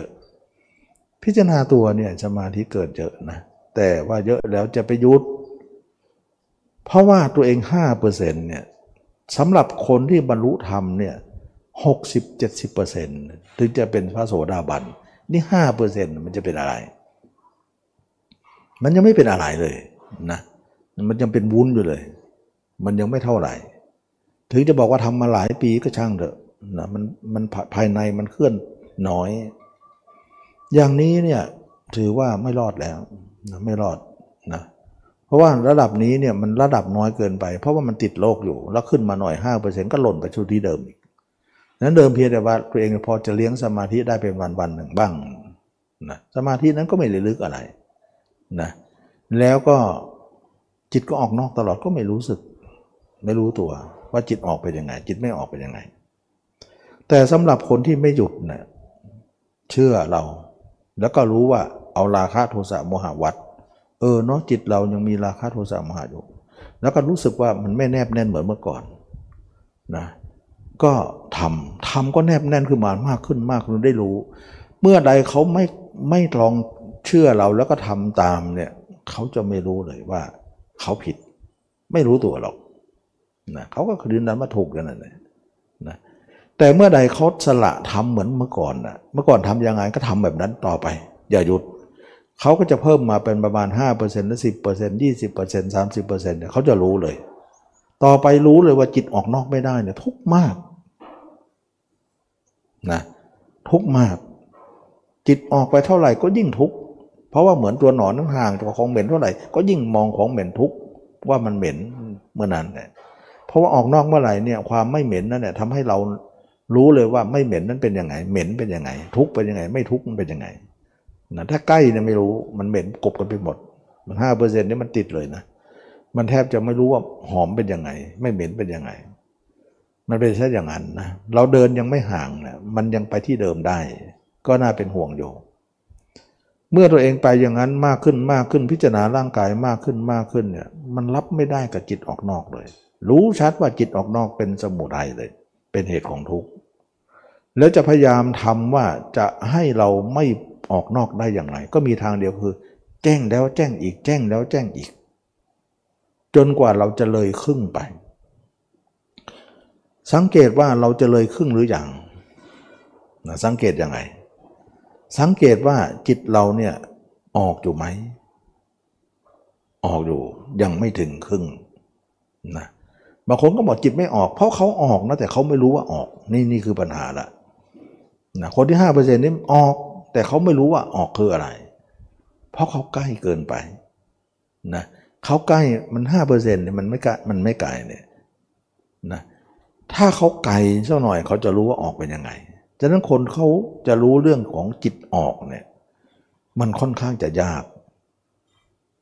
ยากมาก ๆ เลยนะเขาจึงไม่รู้ว่าจิตออกจิตไม่ออกมันเป็นยังไง คนที่รู้จิตออกหรือไม่ออกเนี่ยเขามุ่งตรงที่เขาเรียกว่าเอาเอาวิญญาณเป็นตัววัดนะคนที่มีปัญญาเนี่ยเขาจะมีมีการวัดว่าเราจะพอหรืออยังเขาเรียกว่าเอาตัววิญญาณเป็นตัววัด แต่คนเหล่านั้นเนี่ยมันไม่มากพอเนี่ยไม่รู้ทั้งนั้นวิญญาณวิญญาณไม่เข้าใจหรอก เข้าใจแต่ว่าเขาก็ไม่เข้าถึงหรอกนะไม่เข้าถึง เพราะมันเป็นเรื่องของการที่ภายในไม่ขับเคลื่อน แต่ปัญญานี่มันขับเคลื่อนได้ แค่ปัญญาเท่านั้นเป็นทฤษฎีไปซะไม่ได้ปฏิบัติ ก็นอนแช่อยู่อย่างนั้นนะแล้วต่อมาเนี่ยถ้าเกิดว่าคนที่มีปัญญาทำความเพียรต่อเนื่องเนี่ยความเพียรย่อนนะทำให้เราเป็น ความเพียรดีมันจะไม่ค่อยเป็นนะมันจะไปเรื่อยๆ ฉะนั้นคนที่มีความเพียรหย่อนเนี่ยมันก็จะเป็นตรงนี้ มันก็จะพอนะ แต่ถ้าคนไหนความเพียรอยู่ตลอดเวลาทั้งทั้งทั้งวันทั้งคืนทั้งวันทั้งคืนเนี่ยเขาจะรู้เลยว่า ตัวเองไปแช่อยู่นั้นผิดหมดเลย เมื่อรู้ว่าเป็นอย่างนั้นตัวเองก็ทำขึ้นมา 10% 20% 30 40 50 60ไปเลย แล้วเขาจะมองถึงว่าวิญญาณเรายังไม่ดับเมื่อไหร่ เมื่อนั้นเรายังไม่พอหรอกในการพิจารณา เขาจะเอาวิญญาณเป็นตัววัด วิญญาณคืออะไร วิญญาณคือภาพคนอื่นนั่นเอง ภาพคนอื่นยังมีกันแวบไปอยู่ เราถือว่าภาพเหล่านั้นมีอิทธิพลในใจเรามาก มันถือยังไม่ดับนั่นเอง เราจะต้องวัดด้วยวิญญาณเหล่านั้นนะเมื่อเป็นอย่างนี้แล้วเนี่ย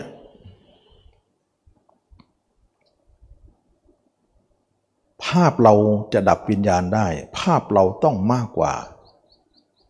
ภาพเขา ก็คือเราต้องเลย 50 ขึ้นไป คือ 60-70%ไป นั่นหมายถึงภาพเราจะชัด ภาพเขาจะเบอร์ลงไป เราจะข่มเขาได้ แต่ก็ไม่ได้หมายถึงว่าเขาจะดับทันที แต่ภาพเราชัด แต่ภาพเขาก็ยังอยู่ แต่เป็นภาพเขา ที่เออเลอร์แล้ว ก็คือพระโสดาบันขึ้นไป พระโสดาบันนั่นเองจะเป็นมาตรฐานที่ไม่หวนกลับ แล้วก็รู้ว่าจิตออกนอกเป็นทุกข์แล้วก็ไม่ออกแล้ว พระโสดาบันนี้จิตจะไม่ออกเลย เพราะว่าเห็นตัวเองทุกเวลา และภาพตัวเองนี้ชัดมาก ชัดเกินกว่าภาพคนอื่น แต่พระโสดาบันก็ยังมองว่าถึงภาพเราจะชัดกว่าภาพคนอื่น แต่ยังไงภาพคนอื่นก็ยังมีแก่เราอยู่ ถึงแม้จะภาพนั้นจะไม่ชัด เราก็ถือว่ามันยังไม่ตายนะอันนี้ก็เรียกว่าพระโสดาบันเนี่ยเห็นตัวเองชัดเนี่ยแต่ภาพคนอื่นเนี่ยมันเออเลอร์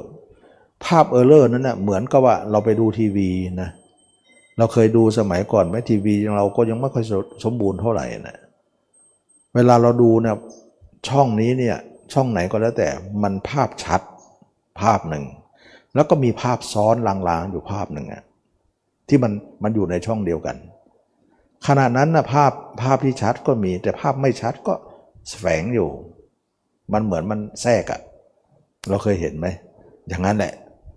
ฉะนั้นคนดูก็พยายามจะดูภาพชัดดันภาพแทรกก็ไม่ยังไม่อยากสนใจ แต่ก็ลำคาญนะเวลาจะดูช่องทีวีเนี่ยมีภาพอื่นซ้อนเนี่ยแต่ภาพนั้นไม่ค่อยชัดก็จริง แต่มันเป็นความลำคาญว่า มันจะแทรกทำไมนะไม่อยากจะให้แทรก ฉะนั้นพระโสดาบันเนี่ยมันก็จะมีลักษณะนั้นนะเวลาเห็นตัวเองเนี่ยมันชัดอยู่ไม่หาย แต่ภาพนั้นก็ลางๆ แต่ก็รบกวน มันไม่ไม่ไม่ใส่ปิ้งเลยมันไม่ใส่ มันไม่เหมือนว่ามันมีขึ้นแทรกนะมันไม่เป็นอย่างนั้น ตัวเองก็พิจารณาตัวเองไปถึงร้อยเปอร์เซ็นต์ถึงพระนาคามี ภาพจึงใสปิ้งเลยนะ นั่นแหละเราถึงจะพอถึงจะบอกเสมอว่า เราเห็นตัวเองถึงร้อยเปอร์เซ็นเราถึงจะพอในการพิจารณากาย แต่คนที่ทำห้าเปอร์เซ็นบอกว่าพอแล้วนะมันคืออะไร มันไกลก็เลือกเกินกับร้อยนั่นนะเขาก็ต่ำลงไปไปถูกปุถุชนต่อไปเสียดายนมาหน่อยหนึ่งก็แวะแล้วเพราะสมาธิเกิดหน่อยเขาก็แวะแล้ว อันนี้ก็หลายคนนะเป็น นะธรรมาก็ติงไปลาย ๆ เป็นลาย ๆ ไปบางคนติงแล้วไม่มาเลย กลับไม่กลับมาเลย ไปเตลิดเลยบางคนติงแล้วกลับ แล้วเขาจะเห็นคุณค่าเราถ้าเขาทำต่อไปเขาจะรู้ว่า เออ จริง ๆ อย่างที่ว่านั่นแหละขนาดจริงๆที่ว่านะรอบสองรอบสามยังมีอีกนะยังแวะอีกแล้วอ่าที่แรกโอ้ทำไมได้เนี่ยแย่เลยเนี่ยอุตส่าห์ได้มาวันนั้นแวะแล้ว เชื่อเลยทำไปทีแรกก็บ่นเหมือนกันว่าออย่างนั้นอย่างนี้ไม่พอใจเหมือนกันทำไปวันหลังดีขึ้นมานี่มันแวะอีกแล้วแวะรอบสองรอบสามก็มีหลายรอบเหมือนกันก็มีโอ้ยังมีอีกนะเพราะว่ามันละเอียดมันควรจะหยุดน่ะเราจะบอกว่าจะไปหยุดจะไปหยุดเพราะเราดูรู้เลยความคำพูดคำจาหรือคำอธิบาย เรารู้เลยว่าอยู่ตรงไหน มันจะดูออกนะว่าคนอยู่ประมาณไหน กี่เปอร์เซ็นต์นะ ระหว่าง 5% 10%เนี่ยอันตรายมากนะมันมันมันยังยังมันจะหล่นได้อะมันน้อยเกินไป เขาต้องทำถึงร้อยเปอร์เซ็นต์นะถึงจะพอ ขนาดพระโสดาบันจิตไม่ออกแล้วยังไม่พอเลย เพราะถือว่าวิญญาณไม่ดับไม่ตาย ฉะนั้นวิญญาณชั้นนอกเนี่ยดับที่พระนาคามี แต่วิญญาณชั้นไหนจะดับที่พระอรหันนะ วิญญาณชั้นไหนเป็นยังไงวิญญาณชั้นไหนก็คือว่าหลังจากเป็นพระนาคามีแล้วเนี่ยเราพิจารณาตัวเองจบเนี่ยอาสุภะของเราจะไปล้างกามเราออกหมดแล้ว กามจึงละไปก่อน แล้วก็กามละโทสะก็ละไปตาม มันมามาด้วยกันนะไม่มีหรอกละราคะแต่โทสะยังเหลืออยู่ไม่มีนะเพราะว่าทั้งคู่เนี่ยมาด้วยกันไปด้วยกัน ดับพร้อมกันเกิดมาด้วยกันฉะนั้นจึงละว่าพยาบาทก็ดี โกรธก็ดีก็ดับไป หลังจากนั้นแล้วเนี่ยวิญญาณชั้นนอกเราดับแล้วที่พระนาคามี วิญญาณชั้นไหนนี่ก็คือว่าหลังจากนั้นพระเจ้าก็สอนให้เราทำฌานปฐมฌานทุติยฌานจติยฌานจนถึงอรูปฌานเมื่อเราไปถึงอรูปฌานแล้วเนี่ยถือว่าฌานทั้งหมดเป็นวิญญาณชั้นไหนนะเป็นวิญญาณชั้นไหนเราถือว่าเราต้องละความยินดีใช่ว่า เวลาตายอย่าเข้าฌานตาย แล้วเราจะไปสู่พรมโลก ก็มีพระนาคามีบางองค์ก็ยังหลุด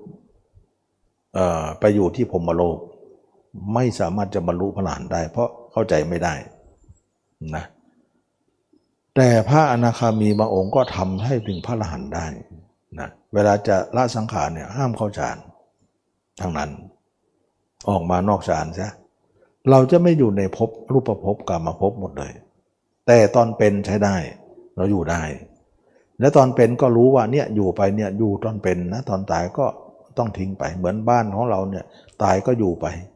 นะแต่เป็นเป็นก็อยู่ไป แต่ตายก็ทิ้งเสียแต่อย่าเอาจิตมาห่วงบ้านนะอย่างเงี้ยห่วงรถห่วงลาห่วงสมบัติพัฒฐานอะไรต่างๆ ก็ไม่ต้องห่วง แต่อาศัยไป เวลาพ้นทุกข์ได้เนี่ย เราก็ไม่ต้องเอาไป ไม่ต้องห่วงอะไรทิ้งไปอย่าใส่ใจทั้งสิ้นว่าอะไรเป็นอะไร เมื่อเป็นอย่างนี้แล้วเนี่ยจิตของเรานั้นก็เป็นกลายเป็นจิตที่มั่นคง กลายเป็นจิตที่มั่นคง เป็นนิพพานเลย เพราะว่าวิญญาณไม่แส่สายแล้ว วิญญาณไม่มีกลายว่าวิญญาณชั้นนอกก็ดับที่พระนาคามี วิญญาณชั้นไหนก็ดับที่พระอรหันต์นะคือการละสังโยชน์เบื้องบนด้วยวิญญาณชั้นไหน วิญญาณชั้นนอกเนี่ยมีหกนะตาหูจมูกลิ้นกายใจหกประตู วิญญาณหกแต่วิญญาณชั้นไหนนั้นมีอันเดียวคือมโนวิญญาณนะมีอันเดียว มโนเนี่ยมีตื้นกับลึก ตื้นก็คือชั้นนอกนั่นละแล้ว แต่ลึกนั่นก็คือชั้นไหนก็คือปฐมฌานทุติยฌานตติยฌานอรูปฌานคือชั้นไหน นั่นต้องละอีก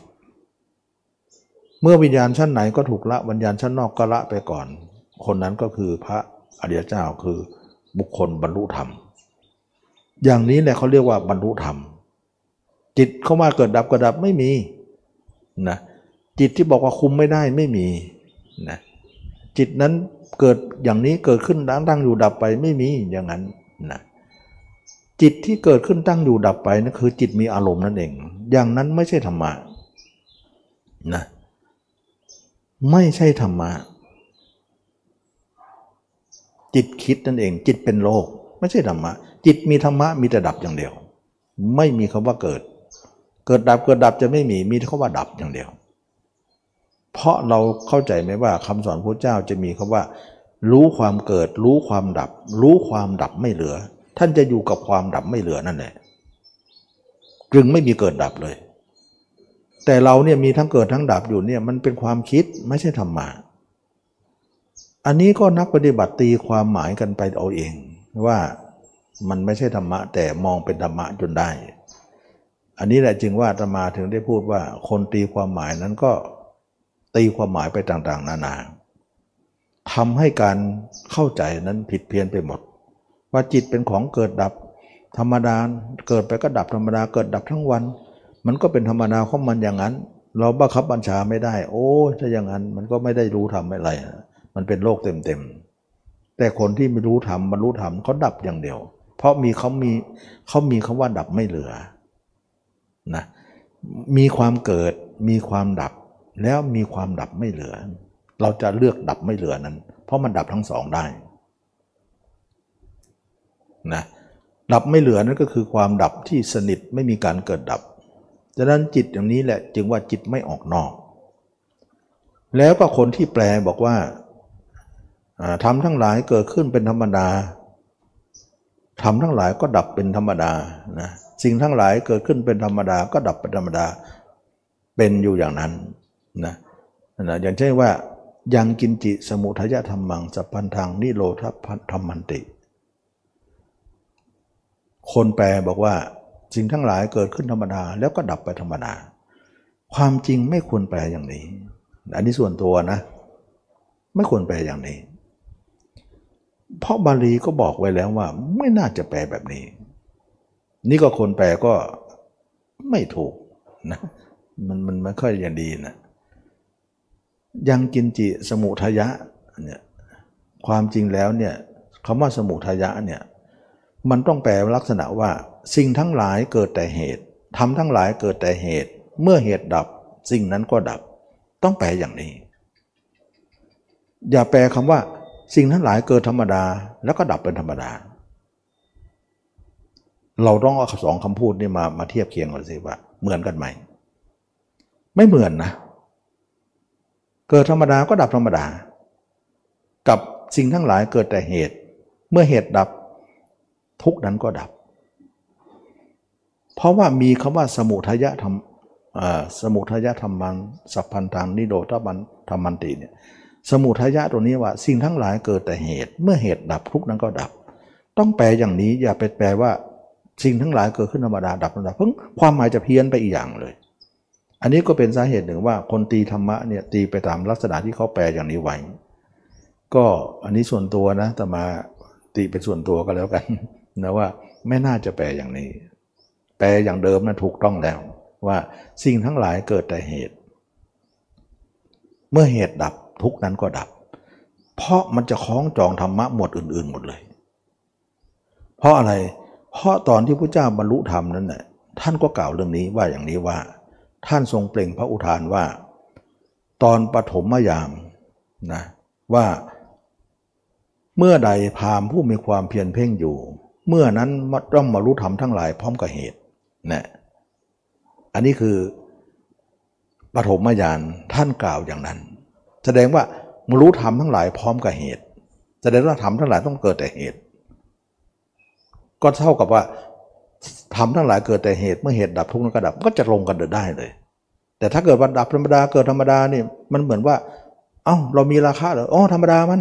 มีโทสะเหรอธรรมดามันโมหะ ธรรมดามันไม่ต้องทำอะไรมันธรรมดาไม่ต้องมาทำอะไรเลย เหมือนกับเรามีเหมือนเดิมนั่นเองมันเหมือนว่าไม่ต้องทำอะไร เพราะมันธรรมดาไปหมด เช่นว่ามีราคาเออธรรมดาของคนเราก็มีอย่างนั้นแหละไม่ต้องไปแก้มัน มันจะตีความหมายอย่างนั้นได้เลยนะเขาว่าธรรมดาเนี่ย มันเหมือนว่าไม่ต้องละนะอืมฉะนั้นการเข้าใจของธรรมะเนี่ยมันมีความสำคัญคนที่แปลนี่ว่า แปลอย่างเดิมๆนะที่เขาแปลเรื่องของการทำทั้งหลายเกิดแต่เหตุ อันนั้นถูกต้องนะ อันนั้นต้องควรจะไปอย่างนั้น ก็คล้องจองกับการบรรลุธรรมพระเจ้าว่า เมื่อใดพามผู้มีความเพียรเพ่งอยู่ เมื่อนั้นย่อมรู้ธรรมทั้งหลายพร้อมกับเหตุ อย่างนี้แหละจึงว่า พระเจ้าก็กล่าวถึงว่าทำทั้งหลายมันเกิดแต่เหตุ แล้วก็มัชชิมยามยามกลาง ท่านก็ทรงเปล่งอุทานว่า เมื่อใดพรามผู้มีความเพียรเพ่งเอ่อเพียงอยู่ เมื่อนั้นย่อมมาดับ เมื่อนั้นย่อมดับธรรมที่เหตุและก็ดับธรรมเหล่านั้นพร้อมกับเหตุนั้น เหมือนกับว่า ดับที่เหตุของธรรมนั้นแบบนั้นเนี่ยแสดงว่าท่านรู้ธรรมทั้งหลายพร้อมกับเหตุ แล้วก็ดับที่เหตุนั้นซะอันนี้ก็ หมายถึงว่า การที่แปลอย่างนี้เนี่ยจะถูกต้องเลย แล้วก็บาลีก็ตรงไปตรงมา เพราะว่าท่านกล่าวถึงเรื่องของสมุทัยเป็นเหตุนะมีคำว่าสมุทัยะอยู่ก็ก็น่าจะเป็นอย่างนั้น แต่มาแปลว่าธรรมดาได้ยังไง ก็ไม่เข้าใจนะนะคนแปลนี่มันอาจจะมองลักษณะว่ามันไม่ได้ปฏิบัติที่ลึกซึ้งอะก็ผิดเพี้ยนได้นะแต่ก็ยังคงบาลีไว้ก็ยังดีกว่านะ ฉะนั้นการแปลนี่ก็เป็นส่วนสำคัญนะ อันนี้ก็ความเห็นส่วนตัวนะ ก็เห็นว่าตรงนี้เนี่ยมันไม่น่าจะแปลอย่างนี้นะน่าจะแปลอย่างนี้ เพราะว่าจะเข้าหมดอื่นได้หมดเลย สมมุติว่าเอาตมาพูดถึงตะเกียง เวลาตะเกียงเนี่ยบ้านนอกเราก็จะรู้จักคนสมัยเก่าๆก็รู้จักว่าเป็นตะเกียงน้ำมันก๊าซนะก็หมายถึงว่ามันมีตะเกียงแล้วก็มีไส้มัน แล้วมีน้ำมันอยู่ข้างใน แล้วก็ไฟก็ลุกอยู่บนบนบนตะเกียงนั้น สมมุติว่าตะเกียงนี้ไฟที่ติดอยู่นั้น มันเป็นธรรมดาของมัน แล้วมันก็ดับธรรมดาของมัน ไม่มีเหตุไม่มีปัจจัย อย่างนั้นไหม ไม่ใช่นะ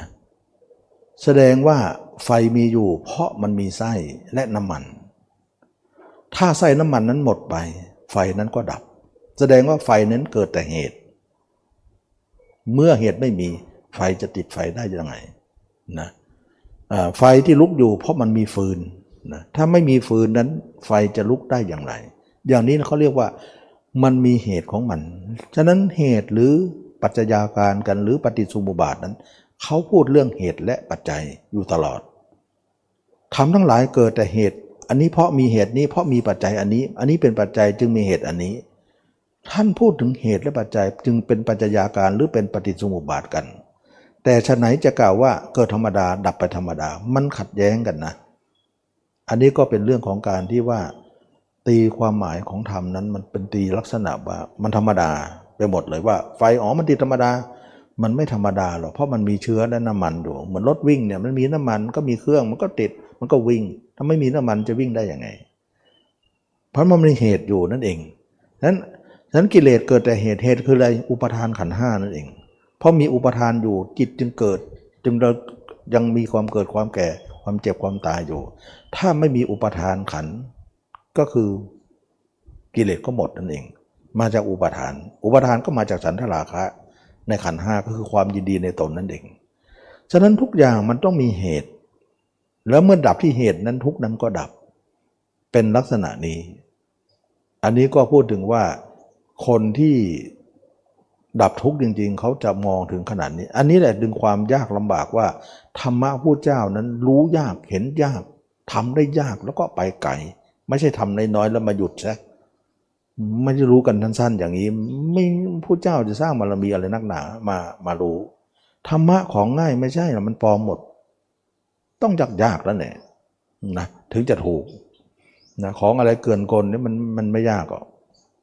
ฉะนั้นบางคนก็บ่นยากยากนั่นแหละดีทำไป อย่าไปหยุด พิจารณาไปเรื่อยๆพิจารณาไปเรื่อยๆพิจารณาตัวไม่จบไม่สิ้นหรอกโน่นถึงนิพพานนั่นถึงพระนาคามีเนี่ยถึงจะพิจารณาตัวจบ ยังก็ยังมีชั้นในอีกอะดีไม่ดีทั้งชาติเลยนะทำนี่ทำไม่กี่นั่นไม่กินมานานเอาหยุดแหละอะไร มาหยุดอะไรนักหนา มันจะบรรลุเร็วขนาดนั้นเลยมันไม่ใช่หรอก นั่นอีกเยอะ ตัวเองไปหยุดเอง เออเองออเอง จิตยังคิดไม่หยุดเลย มันจะพอได้ยังไง ฉะนั้นจิตออกนอกเนี่ยจะรู้ได้ยากมากๆนะแล้วก็กำหนดรู้ว่าจิตออกนอกเป็นทุกข์เนี่ยมันกำหนดรู้ยากจริง ๆ คนที่ทำไม่หยุดทำไม่หย่อนนั่นจะรู้เลยว่าจิตออกมันทุกข์มาก รับไม่ได้ เขาจะต้องไม่ออกอย่างเดียว เขาถึงจะรับได้ เหมือนกับว่าตายไปข้างหนึ่งเลย แล้วก็รู้จิตออกนั้นเป็นยังไง ไม่รู้ก็รู้จิตไม่ออกนั้นเป็นยังไง ถ้าความเห็นของเรายังอยู่ จิตเราจะไม่ออก ถ้าความเห็นของเราหายแล้วไปแล้ว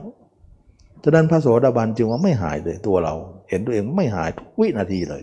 เพราะเพื่อการออกนั้นจะไม่มีไง มันขนาดที่ว่ารอยรั่วจะไม่มีรอยผิวก็จะไม่มี ผิวรั่วก็ไม่ให้มี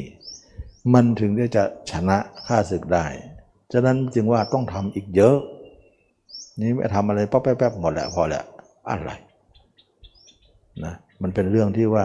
มันไม่ใช่ง่ายอย่างนั้นนะไม่ได้เลยคิดถ้าอย่างนั้นมันก็ลงที่เดิมมันเลยจิตเกิดดับทั้งวันนั่นแหละคิดทั้งวันไปเรื่อยเลยจะหยุดได้ก็เป็นที่เรากำหนดเท่านั้นเองกำหนดหยุดก็หยุดกำหนดไปก็ปล่อยก็ไปนะไปเรื่อยเลยแล้วก็ไม่รู้ว่าการไปนั่นคือการออกนะ ไม่รู้ เพราะตัวเองไม่เห็นตัวเองแล้วอะ มันเดินแต่ธาตุรู้แล้วก็เอารู้นั่นมาเป็นประมาณแล้วเนี่ยเดินก็รู้ตัวเดินอยู่ทำอะไรก็รู้ตัวอยู่ แล้วก็ส่วนมากจะทำการงานเยอะ คนเหล่านี้จะเริ่มทำงานแล้วทำงานเอางานเข้ามายุ่งเกี่ยวแล้ว รู้รู้รู้รู้รู้ทำมันไม่เห็นหรอก มีแต่รู้ มันเข้าล็อกเดิมเลย เข้าไปสู่คนเก่าเลย แต่ไม่รู้ตัวคนเอาคนเก่า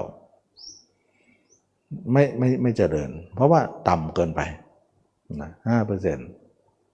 ไม่เยอะหรอกไม่เยอะ เขาทำถึงร้อยเปอร์เซ็นต์แต่ลองห้ากับร้อยนี่มันไกลกันขนาดไหน อย่าคิดว่ามันมันไกลก็ไกลก็ไกลยากก็ยากสู้กันไป เราคิดว่าพระเจ้าสร้างบารมีขนาดนั้น ต้องของยากแน่นอน ของง่ายไม่ใช่อะนะของง่ายไม่ใช่ของปลอมหมดเลยของเกมหมดเลยมันต้องไม่มีการออกเลย โอ้นั่นแหละมันถึงจะของแท้นะนั้นจึงว่าอย่าหยุดอย่าหยุด ถ้าเราไม่หยุดนะจะรู้เลยว่า ที่เราหยุดนะผิดหมดเลย แต่ถ้าเราไม่ทำนะ ไม่รู้ว่าผิดนะ ไม่รู้ความตัวเองว่าผิดทำก็จะรู้ละเราก็บอกเลยทำทำทำเขาไม่ทำเนี่ยเขาจะไม่รู้เลย เรารู้เลยนะคนไหนเริ่มหยุดแล้ว จะเริ่มรู้เลยว่าที่เขาบอกมาเรารายงานมาจะรู้เลยว่าคนนั้นอยู่ตรงไหนกำลังจะหยุดไหม มันจะรู้ แต่คนไม่กล้าโทร โทรเลย ไม่เอาเลย ไม่ติดต่อเลยเพราะเขาพอใจของเขาก็ได้ไปได้ไปเสียดายนะเสียดายเพราะว่ามันทางมันไกลอย่าไปคิดว่าใกล้ๆอย่าคิดว่าใกล้นะมันไกลของยากๆนั่นแหละคือธรรมะของง่าย ๆ ไม่ใช่หรอกเรามานึกถึงความสามารถของพระเจ้าอุตสาห์สร้างบารมีต้องโอ้โห มากมายกายกองมันจะไปเอาของง่ายๆได้ไง ถ้าทำรู้เดี๋ยวนี้มันง่ายนะไม่ได้ยากอะไร นะอ่าสมัยพุทธกาลนะถามว่าพิสุองค์ไหนที่บรรลุเร็วที่สุดที่พระเจ้าสรรเสริญ ว่าบรรดาพิสุทั้งหลายที่บรรลุเร็วเขาเรียกว่ากิปปะพิญญา ก็คือพระองค์ไหนรู้ไหมพระพัดพาหิยะนะพระพาหิยะเนี่ยที่บอกว่าบรรลุตั้งแต่ยังไม่นุ่มมันยังไม่ได้บวชเลย ยังไม่ทันได้บวชแล้วก็บรรลุเร็วมากกว่าพระทุกองค์เลย ในสมัยพุทธเจ้า ที่ว่าไปไปค้าสำเภาแล้วสำเภาล่มนะแล้วก็ลอยมาถึงฝั่ง เสื้อผ้าก็หลุดลุ่ยหมด ก็เลยเอาใบไม้บ้างเปลือกไม้บ้างมาห่อตัวนุ่งห่ม คนทั้งหลายก็นึกว่า คนทำอย่างเนี้ยน่าจะเป็นพระอรหันต์ได้นะนุ่งห่มใบไม้เนี่ยมันไม่มีคนนุ่งห่มหรอก ก็เลยตัวเองก็เหลิงไปด้วยว่าเขายกให้เป็นพระอรหันต์ไปขอข้าวชาวบ้านอ่าก็ชาวบ้านก็เห็นว่าโอ้น่าจะเป็นพระอรหันต์นะเนี่ยตัวเองก็เลยพลอยกับกับฟ้าฝนไปว่า เออ ชาวบ้านว่าอย่างนั้นก็ เออ ก็ดีเหมือนกันนะเนี่ยชาวบ้านจะได้ทำบุญแล้วให้ทานให้เราเยอะ ก็เลย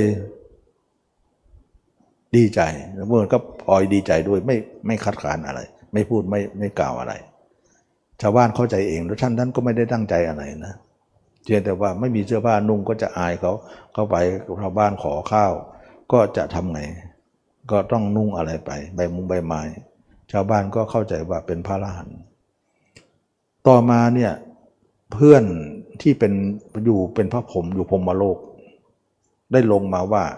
พายะเนี่ยสำคัญตนว่าเป็นพระหันซะแล้ว เราจะต้องไปเตือนให้สังเวชหน่อย ก็ลงมาเตือนว่าท่านไม่ใช่พระอรหันต์นะ ตอนนี้พระอรหันต์เกิดในโลกแล้ว ท่านต้องไปหาพระอรหันต์องค์นั้นแน่โน่นสมมาสัพพุทธเจ้าสมณะโคดม ก็เลยได้สติ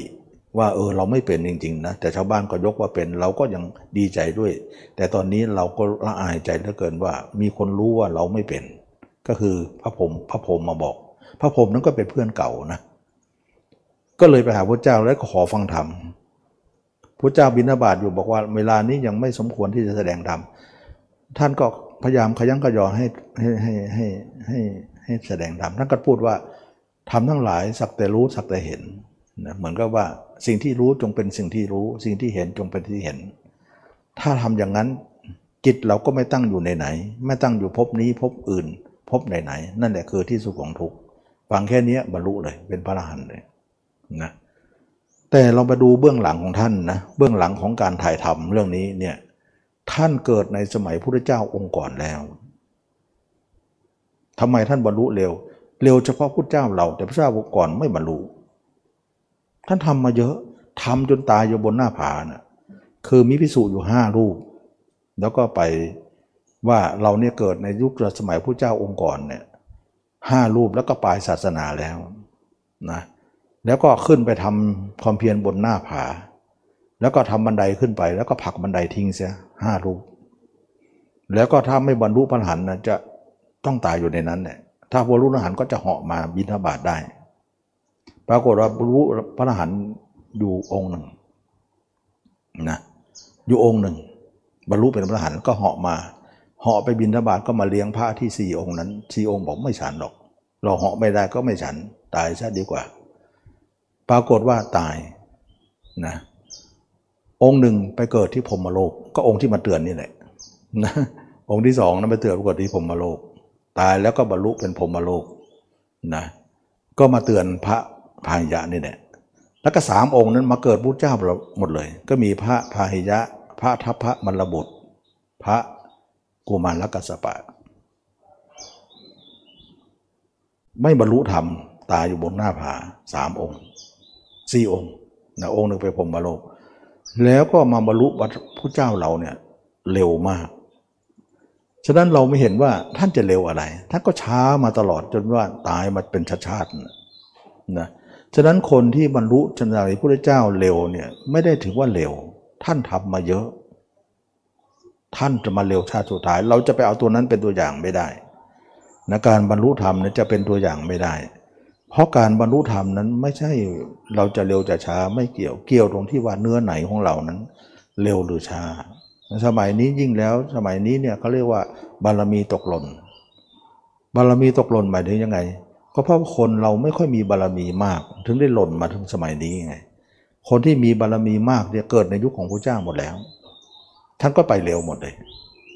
เราเนี่ยบารรมีน้อยก็เลยหล่นมาเลยหล่นมาเลยหล่นมาเลย ตกหล่นหล่นตะแกงลงมา มันมันก็เลยทำให้เราเนี่ยบารมีน้อยต้องสร้างความเพียรสูง ฉะนั้นเราระยะหลังเนี่ยเราคิดว่าใครบรรลุเร็วไม่ได้หรอกต้องเหลือต้องสูงมาก ความเพียรต้องสูงมาก ต้องนานบางครั้งทั้งชีวิตแต่ยังไม่บรรลุเลยเราคิดว่าเอาละยังไงก็ยังไงก็เอาลำแข้งของเราก็เป็นเกณฑ์ทำไปความเพียรอย่าไปยุดอย่าไปยุดยุดไม่ได้อะไรนะอันนี้ก็เล่าให้ฟังว่า ไม่ได้ง่ายอย่างที่เราคิด แล้วก็ไม่ได้เร็วอย่างที่เราคิด อย่าไปหยุดเร็วทำไปเรื่อยๆทำไปเรื่อยแล้ววันหนึ่งเนี่ยเราไม่บรรลุชาตินี้ก็ชาติต่อไปนะก็ชาติพุทธเจ้าองค์ต่อไปก็ได้นะทำไปก่อนทำให้มากไปก่อน ถ้าบรรลุได้ก็บรรลุเลยอันนี้มันเป็นเรื่องที่ว่าไว้ใจไม่ได้จิตเนี่ยไว้ใจไม่ได้ วันนี้ก็ได้ก็ล่วงเลยเวลามาพอสมควรนะได้ได้แสดงธรรมเรื่องของการว่าจิตออกนอกนั้นทำไมคนไม่ค่อยรู้จักว่าจิตออกนอกเป็นอย่างไร จะไม่รู้จักหรอกถ้าเราไม่เห็นกายนี้เนี่ยจะไม่รู้จักว่าจิตออกนอกเป็นไง ตัวเองออกไปก็ไม่รู้ว่าออก แล้วก็ไม่รู้ด้วยทุกออกไปทุกเนี่ยก็ไม่รู้ เพราะตัวเองเห็นยังไม่ชัดร่างกายเนี่ยมันก็เลยทำให้เราเนี่ยกำหนดรู้ทุกยาก ถ้าเราเห็นชัดมากก็มากเท่าไหร่เนี่ยกำหนดรู้ทุกก็ก็ยากมากขึ้น ฉะนั้นจึงว่าคนที่ไม่เห็นทุกข์ทั้งทั้งจิตออกนั้นเขาก็ยอมจะพอใจที่จะเป็นอยู่ เขาก็จะเจริญในธรรมไม่ได้ สุดท้ายก็กลายว่าความเจริญจะไม่เกิดขึ้นแก่เขา จมต่อไปนะมันไม่บรรลุธรรมหรอก เพราะว่ามันมันลงไปเสียแล้วมันขึ้นมาหน่อยเดียวนั่นถึงว่าเราต้องทำไปเรื่อยๆอย่าไปหยุดมัน แล้วแล้วเราอย่าไปหยุดห้ามหยุด